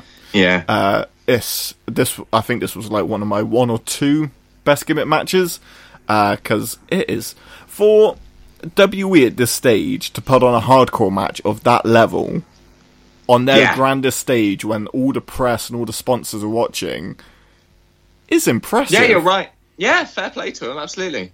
You got thumbtacks, you got flaming tables, you've got women taking barbed wire socks to the face. Again, Yeah. hardcore uh, fans. My, Yeah, my exactly. kink, socks and barbed wire. Absolutely great match. Uh, the Boogeyman defeated Booker T and Sha- which was a handicap match. He used the worms on Sharmell. Oh yeah, and I love that as well because in this build up to the storyline, Booker T, uh, sorry, Boogeyman had been like haunting Booker T, so Booker T was like freaked out to shit, and when he comes out for his entrance, his own pyro freaks him Oh, out. yes, he jumped. goes off behind him, and he like nearly shits himself, which is brilliant. Booker T was amazing. it was a great little sleeper match in the middle of the card. It was Yeah. barely like four minutes, I think, but it was so much fun. Booker T is really underrated for his like comedy. Do you know what I mean? And just his like stupid, especially when he was a heel, like his sort of cowardly acting and stuff. He was really, really good at it. Yes, definitely. Uh, yeah, I miss Boogeyman. He, he was a fun character. Uh, He made himself so ill with those words. oh yeah, he ate live worms. Of course you would. Yeah, he would lit like just he'd be like vomiting and be so ill all the time. But that's how. And he still works was- the gimmick on the indies. That's what I don't get. I know, and he looks exactly the same. Like he's still got like, like he's really ripped dude, isn't he? When you actually look at him, Yeah. and he's still like that now. And he was old then. He must be ancient now. Time's passed. He's old. And Exactly. and then we get He's got that big clock. He should know all this time's passed. good one. And then um, we get onto the women's match, which was Mickie James and Trish Stratus. Probably one of the best women's matches, I would say. If we were going to do a top, up until up until um, Sasha Bayley came along. yeah, this was the benchmark. I would say it was. It was. I would say this was my favourite women's match. Yeah, because uh, I, I actually watched it yesterday because there's this new thing on the network where superstars pick their favorite matches, and this is Oh, ho- cool. how this ended up in my top five because um, Sasha's done the first episode and she put Mickie James Trish Stratus in there. Do they talk about it as well? Yeah, she talks about it at the start and then they show the match and stuff. It's it's a cool, Oh, cool little idea actually. So they're Nice, they're doing a top that. five, yeah. Um, and it's so good. Like Mickie James, this is kind of her first big match, and she's the psycho fan of Trish Stratus, and um, she they have a great match. They have great chemistry. They always have. The infamous, I was so worried they were going to cut it out, but they showed a proper crotch grab. They don't show the lick of the they? fingers, but they showed a crotch grab. Uh, but they don't show a lick of her fingers No, afterwards. they cut to the crowd for that. Ah, man, that's money. But the grab is good. That Um, the reaction from the crowd was uh, incredible when she did that. Wasn't it it? just It was shocked so good. everyone. Everyone went, no. Yeah. Mickie James was like 20 when she had this. They said well. her age, and it really upset me. It's ridiculous, isn't She it? She was so young, and I was just like, oh, Yeah. I've wasted my life. but they have um, unbelievable chemistry, and Mickie James, like, um, she gets the advantage because Trish goes for a chick kick on the outside and hits the ring post. Um, And then she works the leg, but not in a boring way, you know, like they do when they do the injured body part shit. Um, and then, yeah, she hits her own chick kick and gets the win and walks out with the women's championship, yeah, which is crazy. unexpected. Yeah. and then and then got screamed at by Vince McMahon and reduced to tears as soon as she went backstage, apparently because of the finger licking bit. Yes, but we're still talking about it, and Yeah, the crowd lost their moment. shit. So back off, Vince. Yeah. Uh, and you can still find it on Dailymotion. yes, you can. Jesse knows the link. Message him if you need it. Then you had Undertaker Mark Henry in a casket match. Everyone forgets that happened.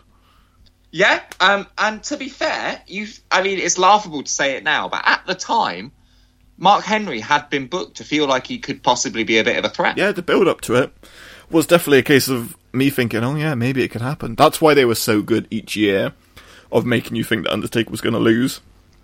Yeah. Um, now, I want to go through those quickly because we're on to another not great Vince McMahon blade job, but a Vince McMahon moment nonetheless. When it was Shawn McMahon, but Sha- I did it. I did a JR. Shawn, Shawn McMahon, Sh- Shane Michaels, Shawn Michaels versus Mr. McMahon in a no holds barred match is one of the funniest, greatest wrestling matches you will ever watch in your life. It's one of my because we watched this WrestleMania live together. We did. we? It's um, one of the fondest memories of my entire lifetime is watching this match with you. Honestly, like there's I, there's not. I don't think I've been as happy since. Me neither. he says through tears. my life peaked when I watched this match with you. Uh, so, for context of why this match is so funny, so Vince McMahon was the cover star of Muscle and Fitness age 60 at this point. Yeah, 62, the, whatever he was. And he ca- the most orange tan. orange seen in your tan. He was in great shape. He comes out there with his muscle and fitness and like a, a board, uh, so he can stand next to it and pose to it. First thing Shawn Michaels does is grabs it and smashes it over McMahon's head. And McMahon has the reaction that he's either getting sodomized from behind or he's having a heart attack. and he He's just like paralyzed but slightly twitching. and he carries it on for a good ten minutes, and we were concerned yet thoroughly entertained. And I remember the other bit as well when um, when Shawn Michaels brings the massive ladder out from under the oh, ring, God, yeah. and it just zooms in onto Shawn Michaels' face, and just the look of glee on Shawn Michaels' face is brilliant. He's like got his eyes scrunched up closed and his mouth open in this massive smile. like he's just so happy. and then he dives off of it. I've never seen a ladder that big since. Ever.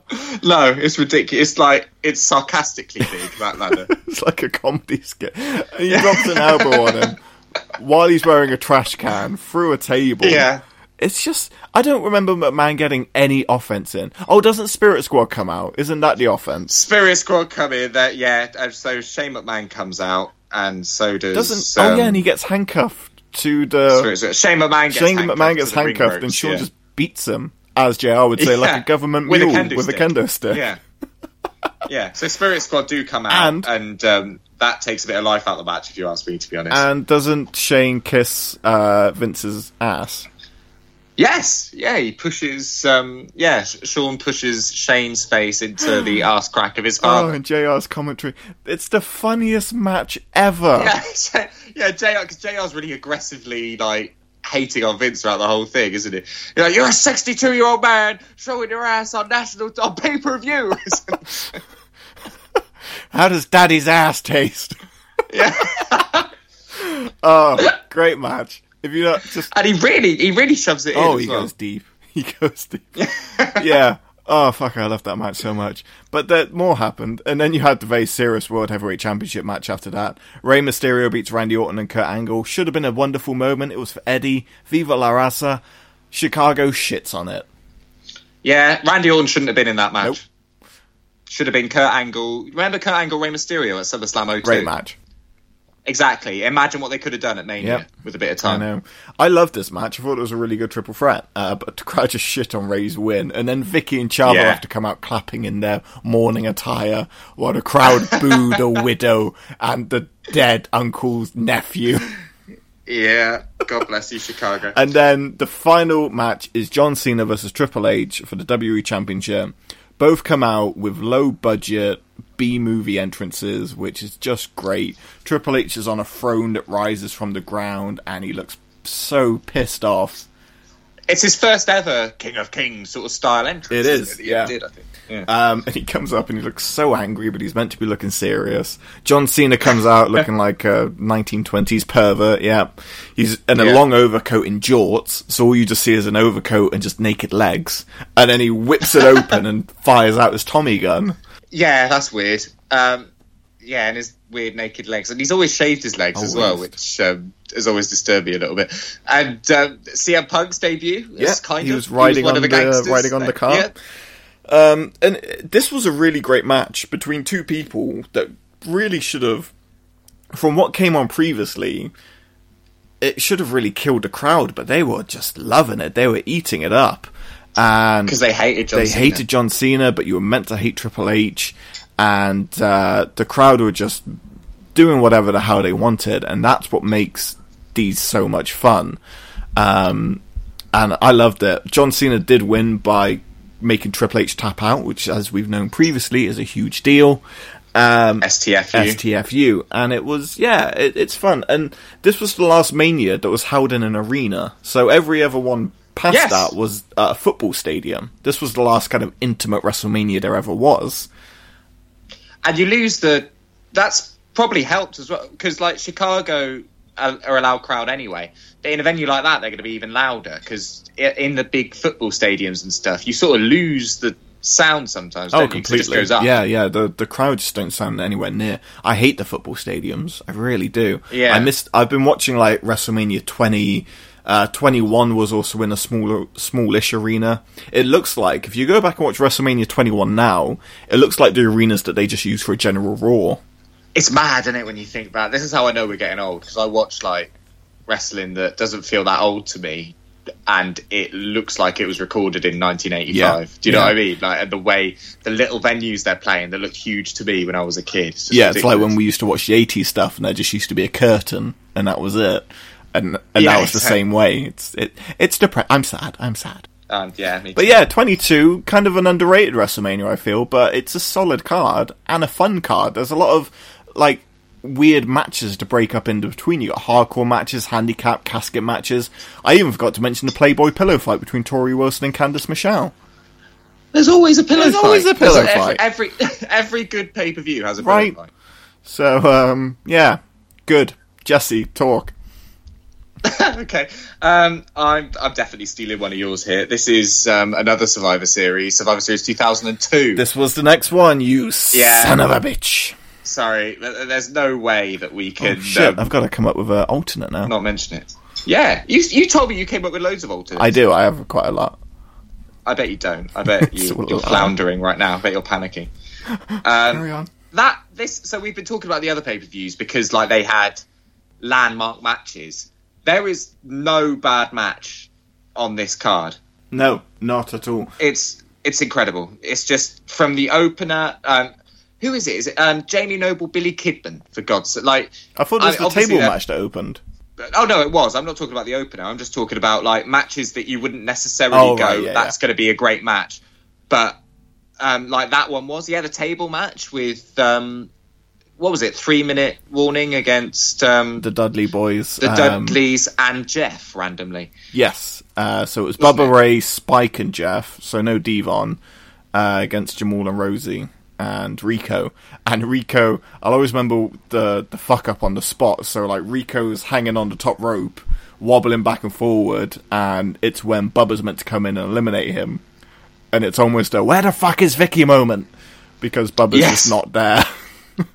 Yeah, But It's- it's it's a great match, and Jeff like destroys himself in this match. I remember when he Yeah. was doing the the uh, the tightrope walk along the, the barrier, and he just gets a table thrown at him. he's got this amazing ability. He certainly did back then to just ragdoll himself, Yes. didn't he?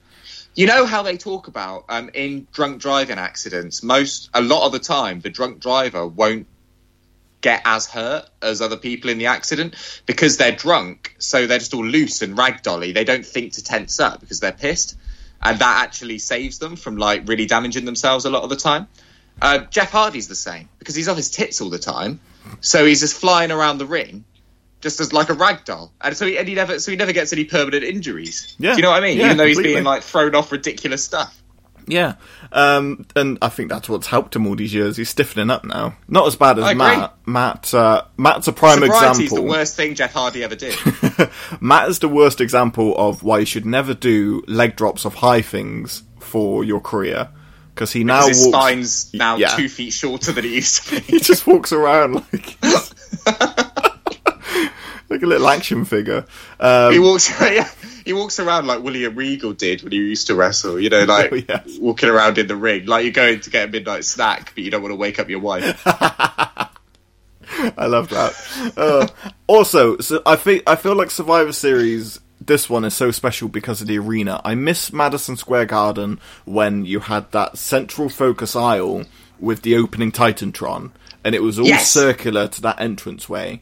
The last time they used it was Royal Rumble 2008, yes. and it was just That was awesome. so cool how you had that little opening.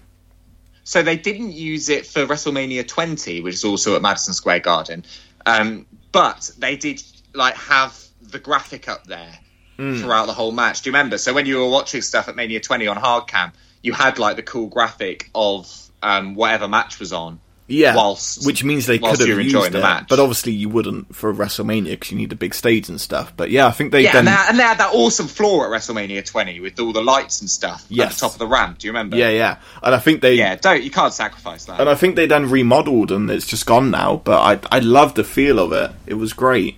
Um, Yeah. Victoria Tr- Trish in a hardcore match.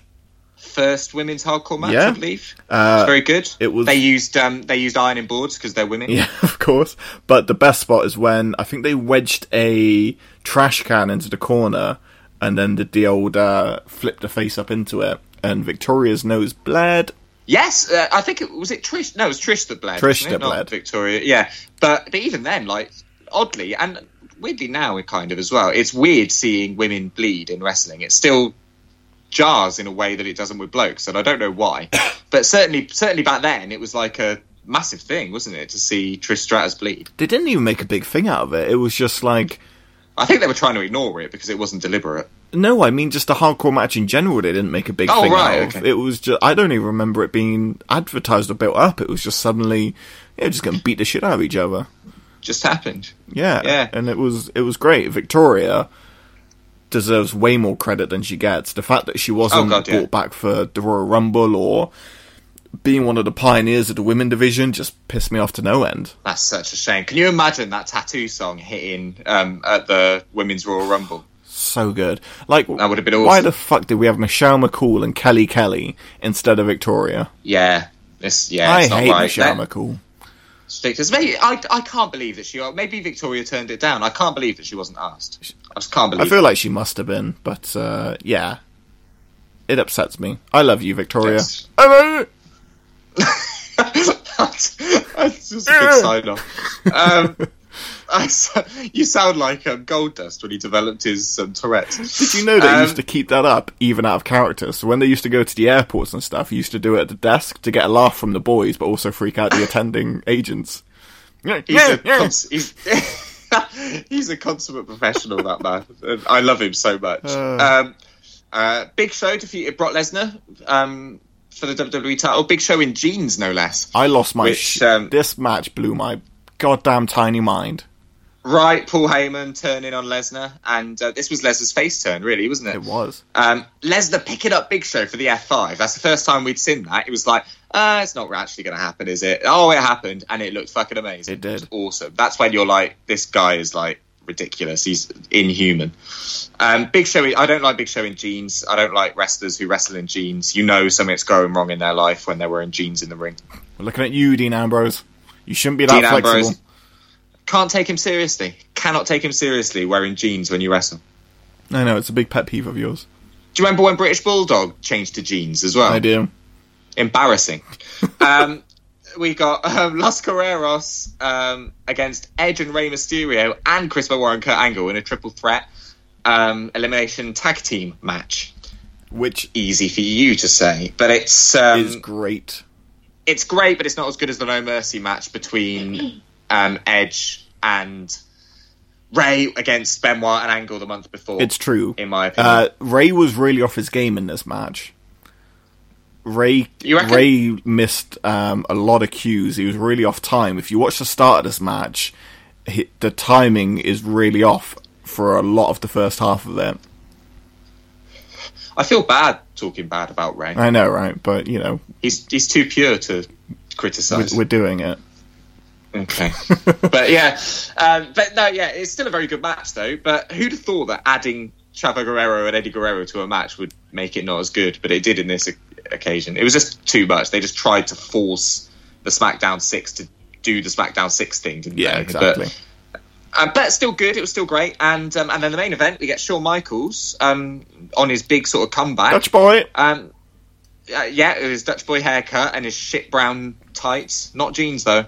Um, beating Booker T, Chris Jericho, Kane, Rob Van Dam, and Triple H, who was the champion, accompanied by Ric Flair for the World Heavyweight Championship.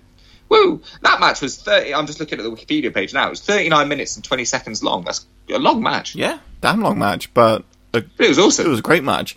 Um, Rob Van Dam lands on Triple H's throat in the first few minutes and crushes it. Yeah, we've talked about the elimination before, um, and, and the reason the first one is so special is because of the build up on Raw was so goddamn good. Uh, Eric Bischoff just comes out and he's like, "I was the innovator in WCW. I'm going to innovate again. I've invented an elimination chamber match." And all they would show is just like blueprints of it and like just chains being taken out of a van. You'd never actually see what it looked like until the actual pay per view, until it was lowered down, and you went, "Oh shit." Apparently, the the wrestlers that were in it hadn't even seen it. No, they kept until it, that day. They kept it so hidden. They didn't want any pictures leaking or anything, and Yeah. it. I, I feel like that's just great because I feel like in modern day wrestling that would have been on the Raw beforehand. They would have all stood in their stupid pods and talked smack to each other. Yeah. But like the reveal of it, you, Let me out now. you felt like you felt like you were included in, in the story of like I, I don't know what's going on. I don't know what they're going to do in this or what this thing can do. You had no expectations going in, and I feel like that's what made it so good. Yeah. No, I agree. Yeah, it was just yeah, you had no idea, and and it and it, but it delivered. It was awesome, which you don't necessarily expect with WWE, do you? Like when they hype something like that, you think, oh, it's going to be Yeah, and they didn't do too much. They didn't go mental. I feel like the craziest spot they did was someone getting like put through one of the the pod doors. That was the craziest thing that happened, really. apart from Triple H's throat. Well, yeah, but I imagine that wasn't planned. No, it wasn't planned. No. But um, But you know, they didn't they didn't happened. blow their load. You know, no one went through like one of the walls, or no one climbed up to the top and did a crazy flip off of it. They they paced No, themselves, you're and right. it was just great. You know, it was still you knew they were landing on steel when they went over the ropes, and it sounded painful, and it just looked so cool. And uh, the fact it was Triple H and Shawn Michaels in the end was brilliant. yeah, was great. I love the way you punctuate my points. It really really drives it home. Yep. Yeah, that was good. It was very good. Good match. um, so that is Survivor Series 2002. Fantastic. Just we went through every match there, and there's something good to say about all of It's them. It's true. Um, what is your number two now that I? What is my replacement? Now, this is not my number two, obviously, favourite pay per view, but I'm going to add it in because no one talks about it, and I do. It's in 2009, we're coming to the end of the decade, and everyone's going to be like, there were no good matches past 2004, man, what you talking about? But there was. Backlash 2009 was fucking brilliant. All I remember about Backlash Shut up, it was brilliant. Uh, you um, had it on DVD. I didn't did. You? I remember that because I used to watch it around your place, um, which was next to the funeral home. That was a strange time of your life. Um, Not the strangest, though. we used to watch, and it's no. Um, all I remember about that pay per view is the botch ending of the six man tag between Legacy, which was Randy Orton, Cody Rhodes, and Ted DiBiase, against Triple H, Shane McMahon, and Batista. Was it? Uh, yeah, Batista, Shane, and Triple H, yeah. Yeah. Um, so Randy hits an RKO, I think, and nearly gets a three, but the bell goes anyway. And then Randy just freaks out, punts whoever he's Triple in the ring against, Triple H, and then um, gets the proper three count. Yeah, because That's all I remember. Well, let me take you on a journey. So, the first match is for the ECW Championship. Remember when that happened? ECW came back. Who was who was that between? Christian defeated Jack Swagger for the championship. This was Christian's first major title. It wasn't a major title. Uh, it was the first title. it wasn't. But the credit of this match, yes, ECW was shit and the championship didn't mean Jack, but uh, Jack Swagger. But I didn't really rate Jack Swagger as anything. I thought it was a gangly idiot who couldn't wrestle. He went to town in this match. He's just debuted for Lucha Underground. He has. I've not watched the season for Lucha Underground. Way for outing me. Yeah, well, um, that's embarrassing. I mean, I've made it very open that I hate Lucha Underground and um, think less of anyone who watches it. It's true. Um, but uh, yeah, Jack Swagger's got this intensity. He he was really good as ECW champion, and uh, Christian and Jack Swagger have a great match. It's just a really good opener that I feel like just set the bar for the rest of the pay per view. and Went okay, I'm invested. Um, as you mentioned, this is like the fallout of WrestleMania, so it was now Chris Jericho against Ricky Steamboat because at WrestleMania, Chris Jericho had faced the legends of Roddy Piper, Ricky Steamboat, and someone else I'm forgetting. Jimmy Snuka. Jimmy Snooker. He killed a girl in a hotel room, and Allegedly. yeah, sure, He died before he was properly convicted. yeah. Uh, Mickey Rourke got involved and punched Chris Jericho in the face at WrestleMania, but now He did. And according to Chris Jericho's book, Mickey Rourke had awful BO. I could see that he smells. He looks like he smells like onions. He looks like you, you can't smell you can't smell um, video, but if you could, I watched a wrestler and I'm like, oh, who's frying onions? Fucking stinks in here. But um, they realised that Ricky Steamboat could still wrestle and wrestle well, so they put him in a match with Oh, Chris God, Jericho. yeah. He was so good at WrestleMania and so good in this match. Everyone was just like, Yeah. I think they got a solid like 12, 13 minute match. They didn't fuck about with Yeah, a it was great. throwaway. Um, and the crowd were just like, "You still got it," and Ricky was like, "Yeah, I fucking know." yeah, shit. Uh, but he beats Ricky by submission, and it's a great final match for Steamboat. Not many people can go out at that age with that solid a match. Um, no, it's great. And on a personal level, he was um, one of Jericho's like idols when Jericho was a kid, so that must have been awesome for him. he well. loves beating his idols, doesn't he? Yeah, It's his favourite. Uh, the next one was a good match, but a weird booking because CM Punk, CM Punk had just uh, won Money in the Bank, and Kane beat him, and it was weird that your Money in the Bank when they just lost on their first match. That is weird. So they let Kane do that, don't they? Sometimes, like Kane will just job and job and job, and then all of a sudden he'll randomly win. Do you remember when he beat Randy Orton at WrestleMania? Just like they'll just give him a random win completely out of left field, and it's like that's weird, and then just carry on as if nothing happened. Yeah, I don't understand it. Uh, next was brother versus brother, Jeff versus Matt and I quit match, which was really fun. Uh, I've never enjoyed Matt and Jeff against each other. This is the best of what they've done. I know what you mean, though. It's like Edge and Christian. They've never had a good match. just doesn't feel that you know they're they're a great team, and it doesn't feel right to like WWE seem to think that if people are a good team, the fans are desperate to see them against each other, and it's not the case. No, not at all. Um, Jeff wins by tying Matt Hardy to a table, and Matt quits, and then he jumps on him anyway. I found it really funny. Yeah. Didn't Matt burn Jeff's house down and kill his Yeah, dog? this was the great storyline. He kept trying to kill him with pyro and all sorts.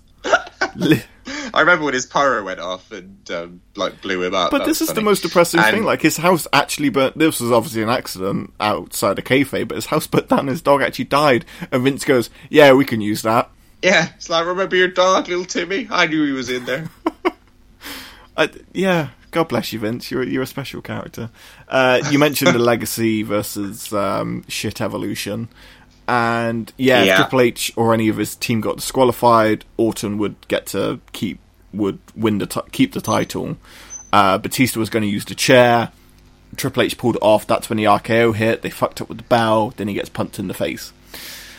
that bell ringer must have like like wait, he, was immediately fired. I Oh bet god, he was. yes. Uh, and the main event is one of the best last man standing matches I have ever seen. The ridiculous chemistry between Edge and John Cena. Um, Sa- Uh, Sasha chose another Edge and John Cena match when they faced each other in a TLC match in Toronto. Their chemistry Okay. is great. Like everyone says John Cena punk, but Edge and Cena had just like ridiculous chemistry in the ring. And this no, I agree. I always look at Edge as John Cena's true like enemy. Yeah. I mean, if you want the Brett, the Brett and Shawn, and like, they always tried to force. Yeah, they always tried to force Cena and Orton as the Brett and Shawn, didn't they? But but they weren't. It was Cena and Edge. Always. Yeah, definitely. And uh, this is a good half an hour match, and just you had the Super Cena aspect of just not quitting and not staying down, and the frustration of Edge. He hit him with fucking everything. Like he threw everything at him, um, but he wouldn't stay down. He even did like an execution on the top of the ramp. Still wouldn't go down. Nice. Um, and then Big Show comes out at the end, grabs John Cena, and chokeslams him through one of those big stage lights. I remember that. And I was like, that's a cool finish. yeah, was Big Show wearing jeans? He wasn't wearing jeans for some reason. He put a singlet on for that running. It really, that's one thing that annoys me in wrestling when people aren't booked in a match and they're just wandering still come in backstage, yeah, gear. in their gear. like I know on the Indies you're meant to bring your gear just in case someone wants to book you. In WE, no. No, yeah, you you know damn well you're not gonna be doing anything. Ah, it annoys me to no end. But yeah, Edge defeats John Cena. This was a worrying trend for me because whenever Edge had the title or was chasing the title, John Cena just beat him immediately. Just immediately straight after. Yeah. him. So to have Edge actually beat Cena was like, oh, thank God. I'm happy.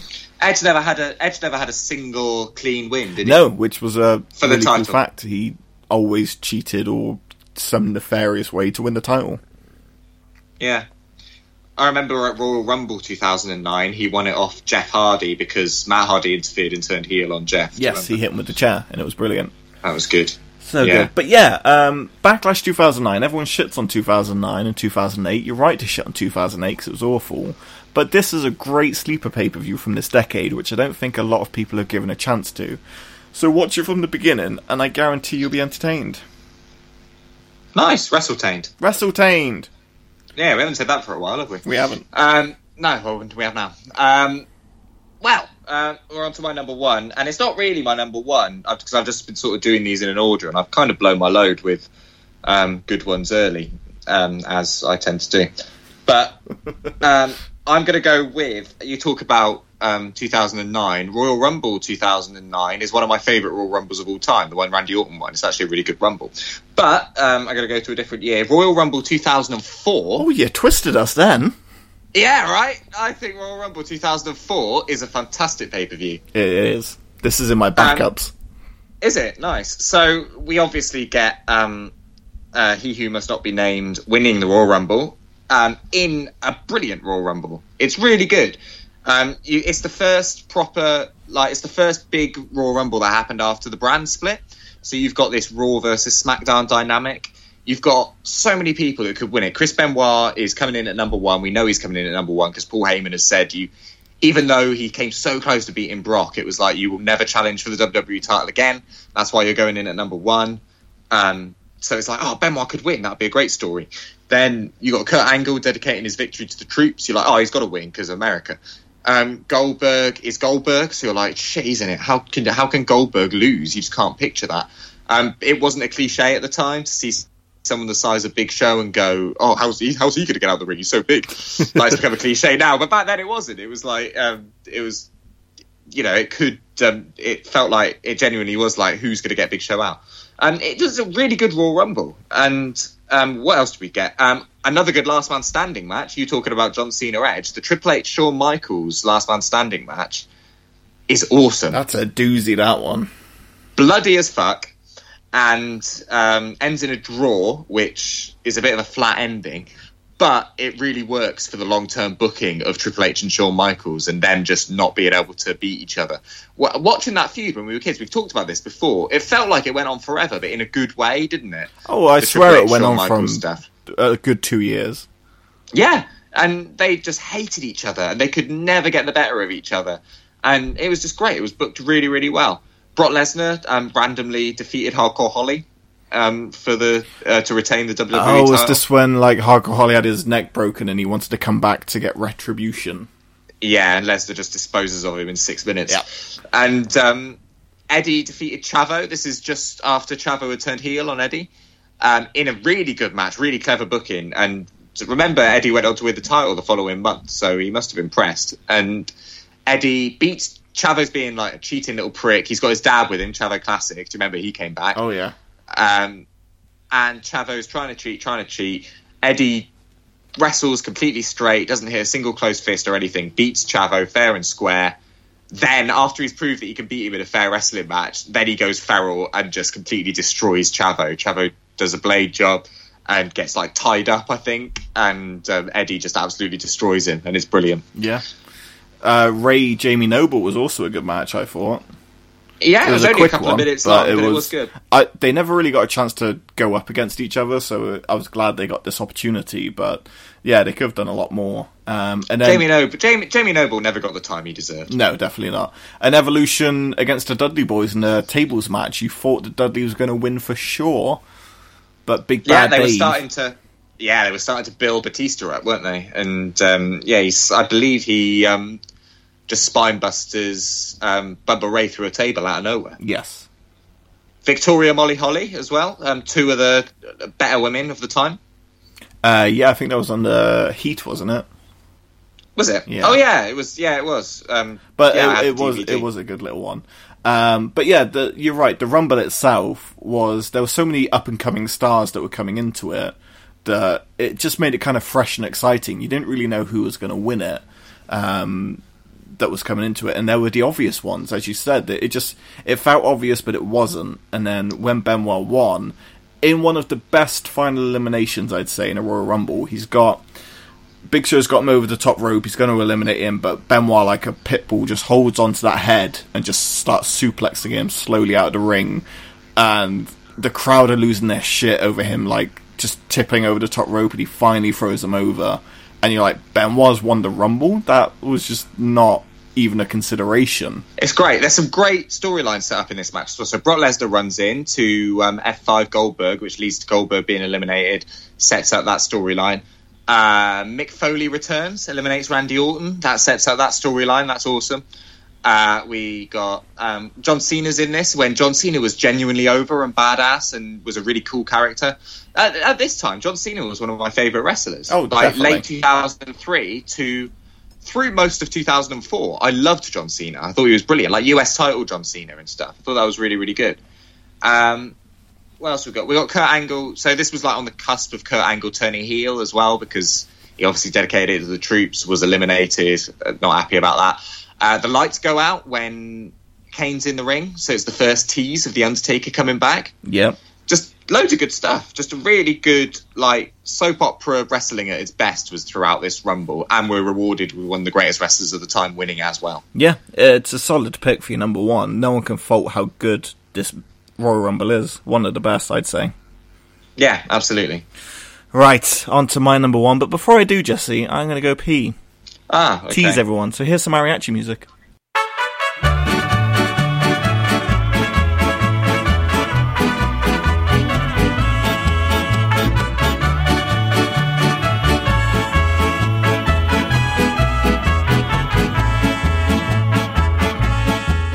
You don't get that level of BBC behind the extras that you do on the GotTill5 podcast.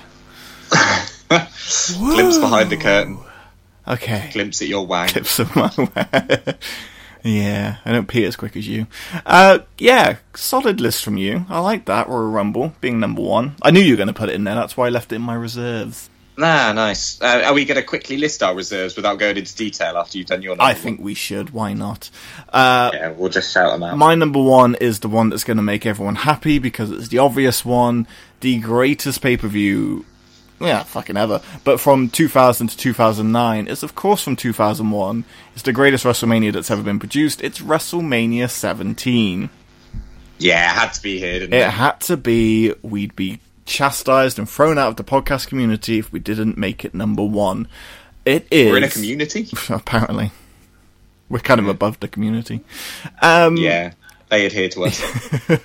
this is such a fun WrestleMania. This was before the days of like seven hour long pay per views. It would it it should have been. They could have spread this out so easily, but it it's just so compressed into being such a great show. You start off with Chris Jericho and William Regal putting on a great little wrestling match for the Intercontinental Championship. yeah, it's really good. Continuing on their feud, which was really good. Um, do you remember Right to Censor? Yeah, I remember right to warning, Warning, warning, warning. warning. Um, Ivory was in right to censor. Yes, um, she gets squashed by Chyna on this. She does. Um, yeah. Right to Censor does not do well. Uh, right to Censor were a great gimmick though during the Attitude Era. You know, of the whole. Yeah, it, it was just it was just Vince like venting his frustrations, wasn't it? Really? Hmm. Imagine if you did like an opposite now, where there's like a team that wants to bring back the PG-14 stuff, and everyone's like, no, Just no, like- no. yeah, so just bladed themselves in the ring for no reason. Ric Flair, first member. Um, but it was Taz and APA. Taz was a fucking little tank. He was a little tank that just walked down Yeah, to the ring was. and destroyed all of them. Uh, Bull Backerman, Godfather, Val Venis, and Stevie Richards as well. Stevie Richards. Stevie Richards is low key a legend in the business. Yeah, he really is. To us, he is.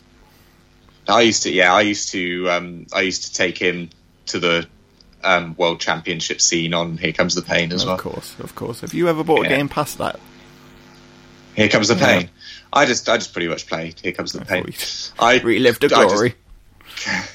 well, that's what I really like about the. Um, I know the 2K games that come out now aren't the best technically to play, but they put in so many old wrestlers that I just have to keep buying them. Do you know what I mean? Because I can just keep playing all these classic old batches of stuff from my childhood. That is true. nice. That's true. Uh, and then you had a great little hardcore match for the hardcore championship: Kane, Raven, and Big Show, uh, where Raven almost ruined WrestleMania for everyone. He did, wasn't he? Like slammed really close to a power cable or something, and if he'd hit the power cable, I think it was in all the, golf cart that they almost tripped over the, the main power source of mess. I mean, who wires it all through one switch? I mean, honestly, Can you imagine the greatest pay per view of all time, and just all the lights go out and it's just over? that happened at a Super Bowl. I think it was the one Beyonce was doing. Just power went out, and I was like, how does the power go out at one of the biggest sporting events ever? Can you imagine the panic of everyone working there? Oh, it and it went on for a while. Did they fix it? Yeah, they fixed it. but It took them a long time though. Weird, but yeah, this was great. People got chokeslammed through walls, went through glass windows. Someone got choked with a hose. Really kinky stuff. It was good. The Basham brothers were proud. Um, Eddie Guerrero with Perry Saturn, there he is again.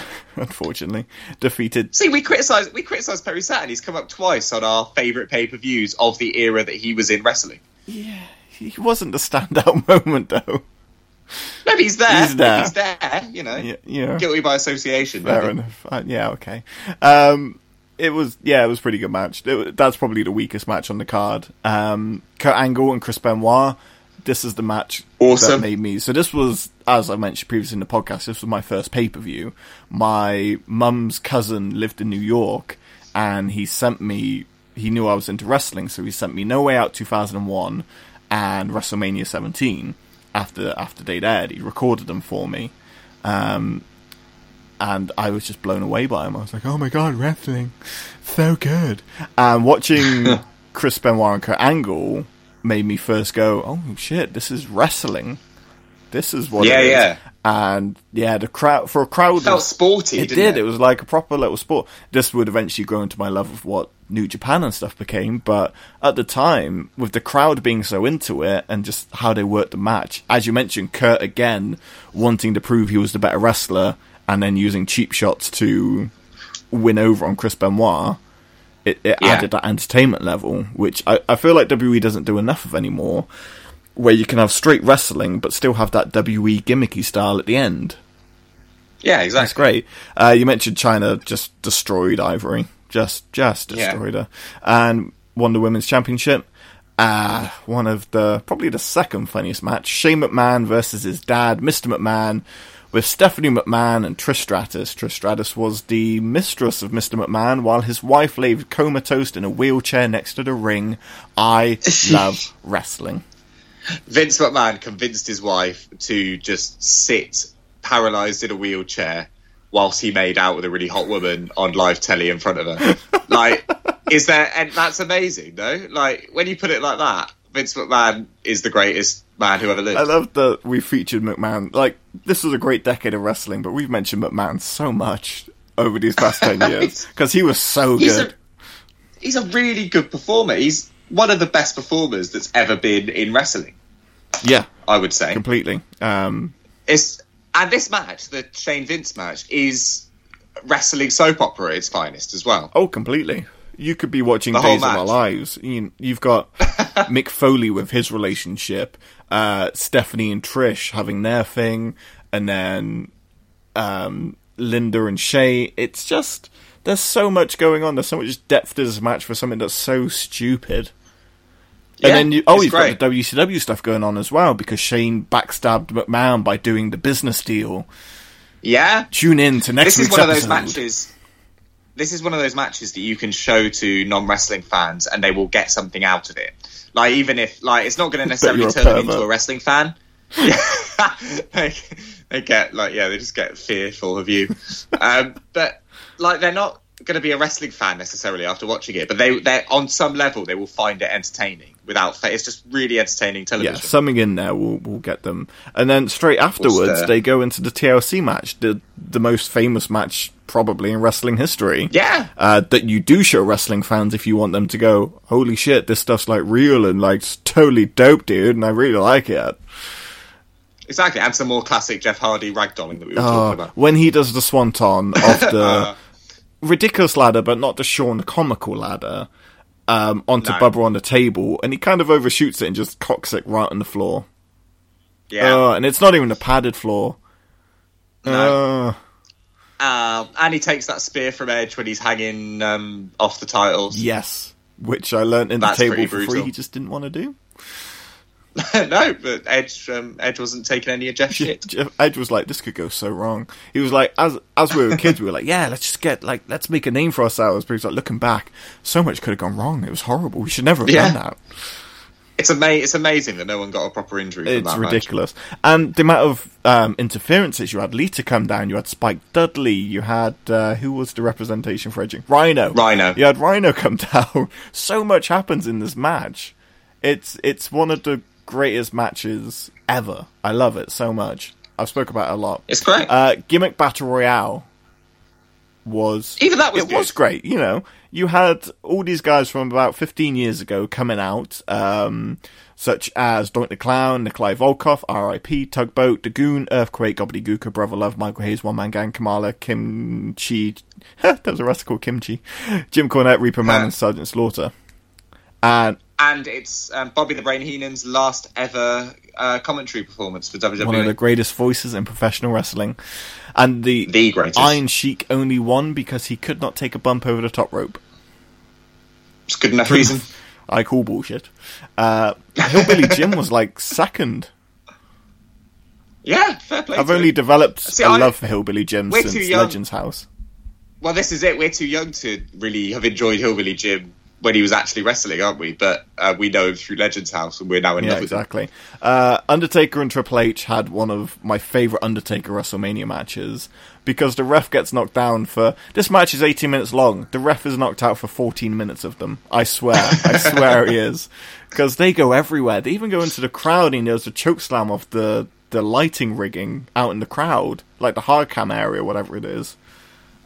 Is this when Motorhead played Triple H? Yes, it well? was. Yeah, and Lemmy didn't know the words to his own song. High off his tits. he, was, he had no idea what was going on. But it was, uh, yeah, the, this, barring the Hell in the Cell, this is the best match of the five that they had at WrestleMania. So, very good. Yeah, I'd agree And with then the, um, we've disagreed on this previously, but Stone Cold Steve Austin versus The Rock as champion. Stone Cold Steve Austin coming in as the babyface, leaving as the heel, which nobody saw coming. Stupid. You signed a deal with the devil.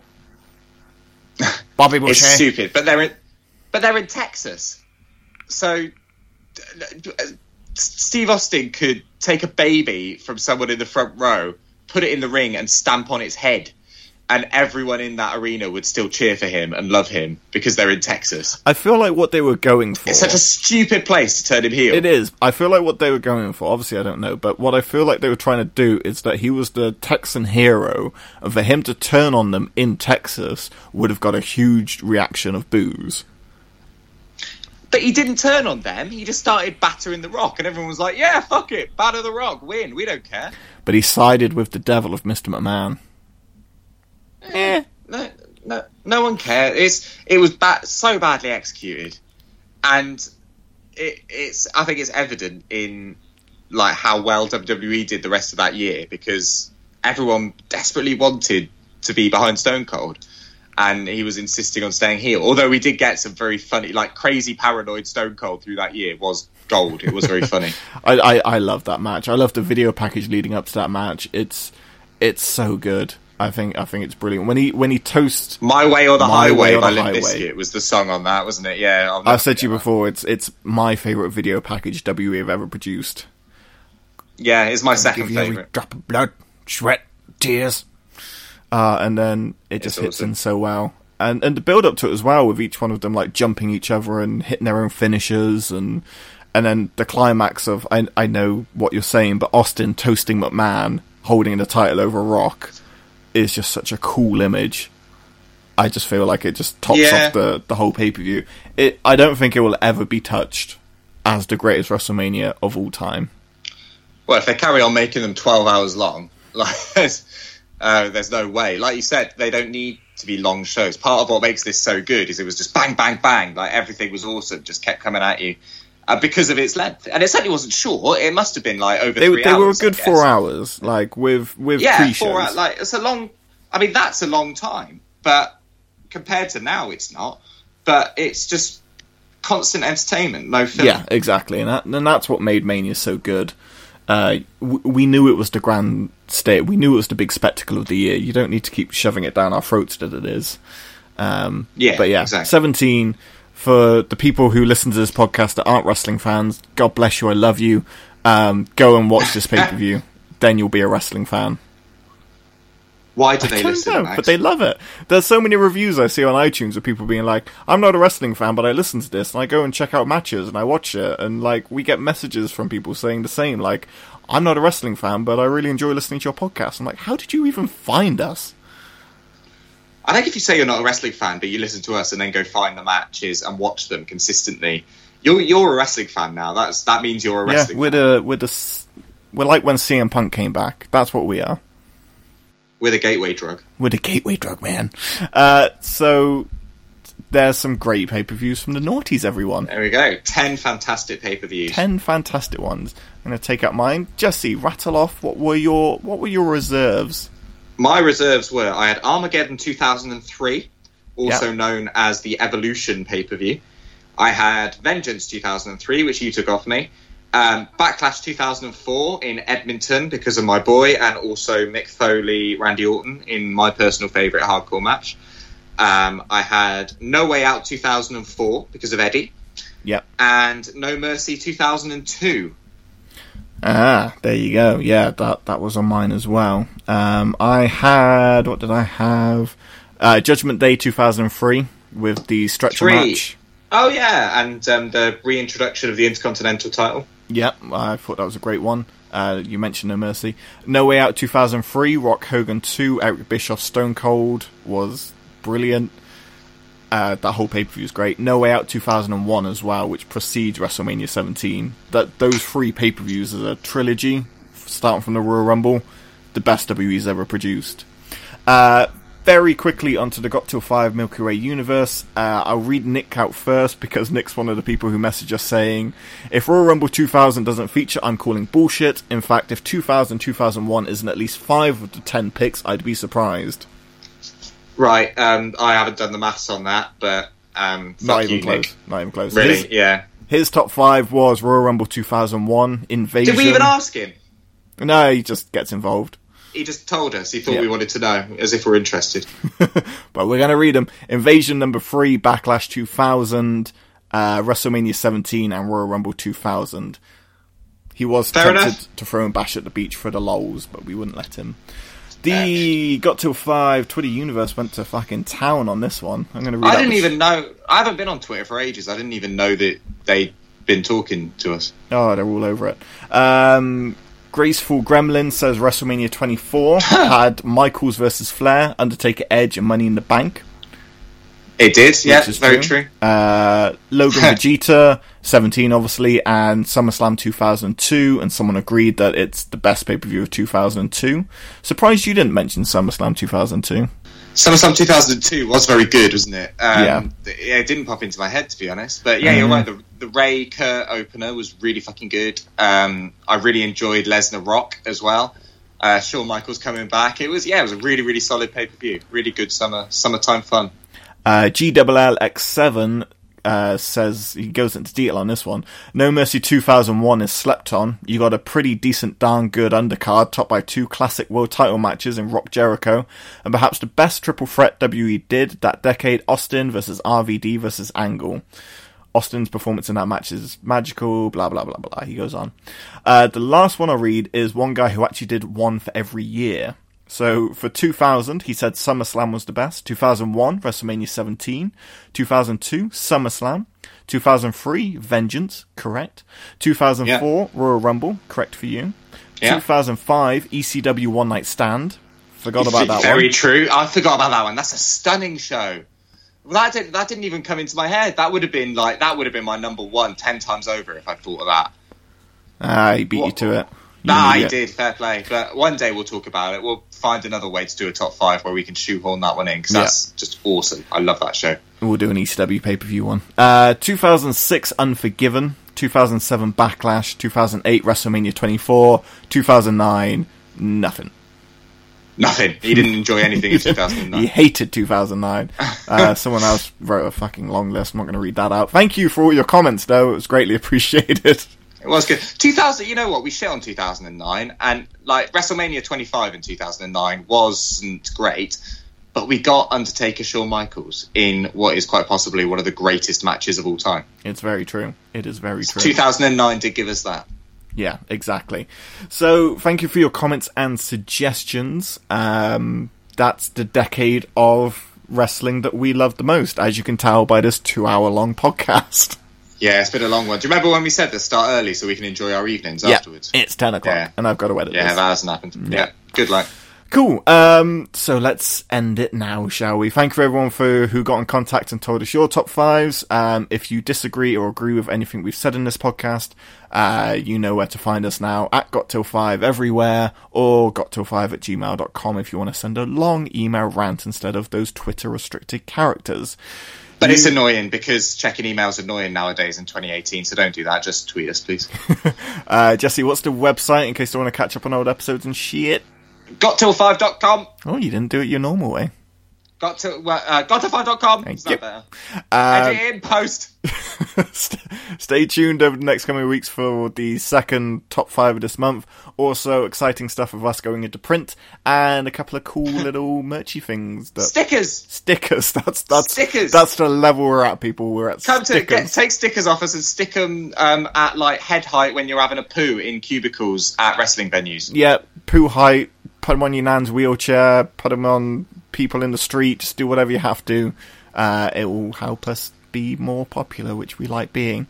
So And they're cool stickers as well. They look pretty. Yeah, they're very pretty design ones. We've had fun doing this one. I had fun researching this one. I can't wait till the next one, Jesse. Nor me. Eh? I love this and I love you. Yeah. Find us on iTunes and Spotify. Love you all. Have a wonderful two weeks. We will see you soon. I'm Max Curtin. And I'm Jesse Benz. Is that what you were implying for me to do there? Yes. Well That's done. good. Thanks. I did it. All right. Bye. Bye. You have until the count of five. I happen to love the number five. It's a beautiful number, a glorious number. You got to the count of five.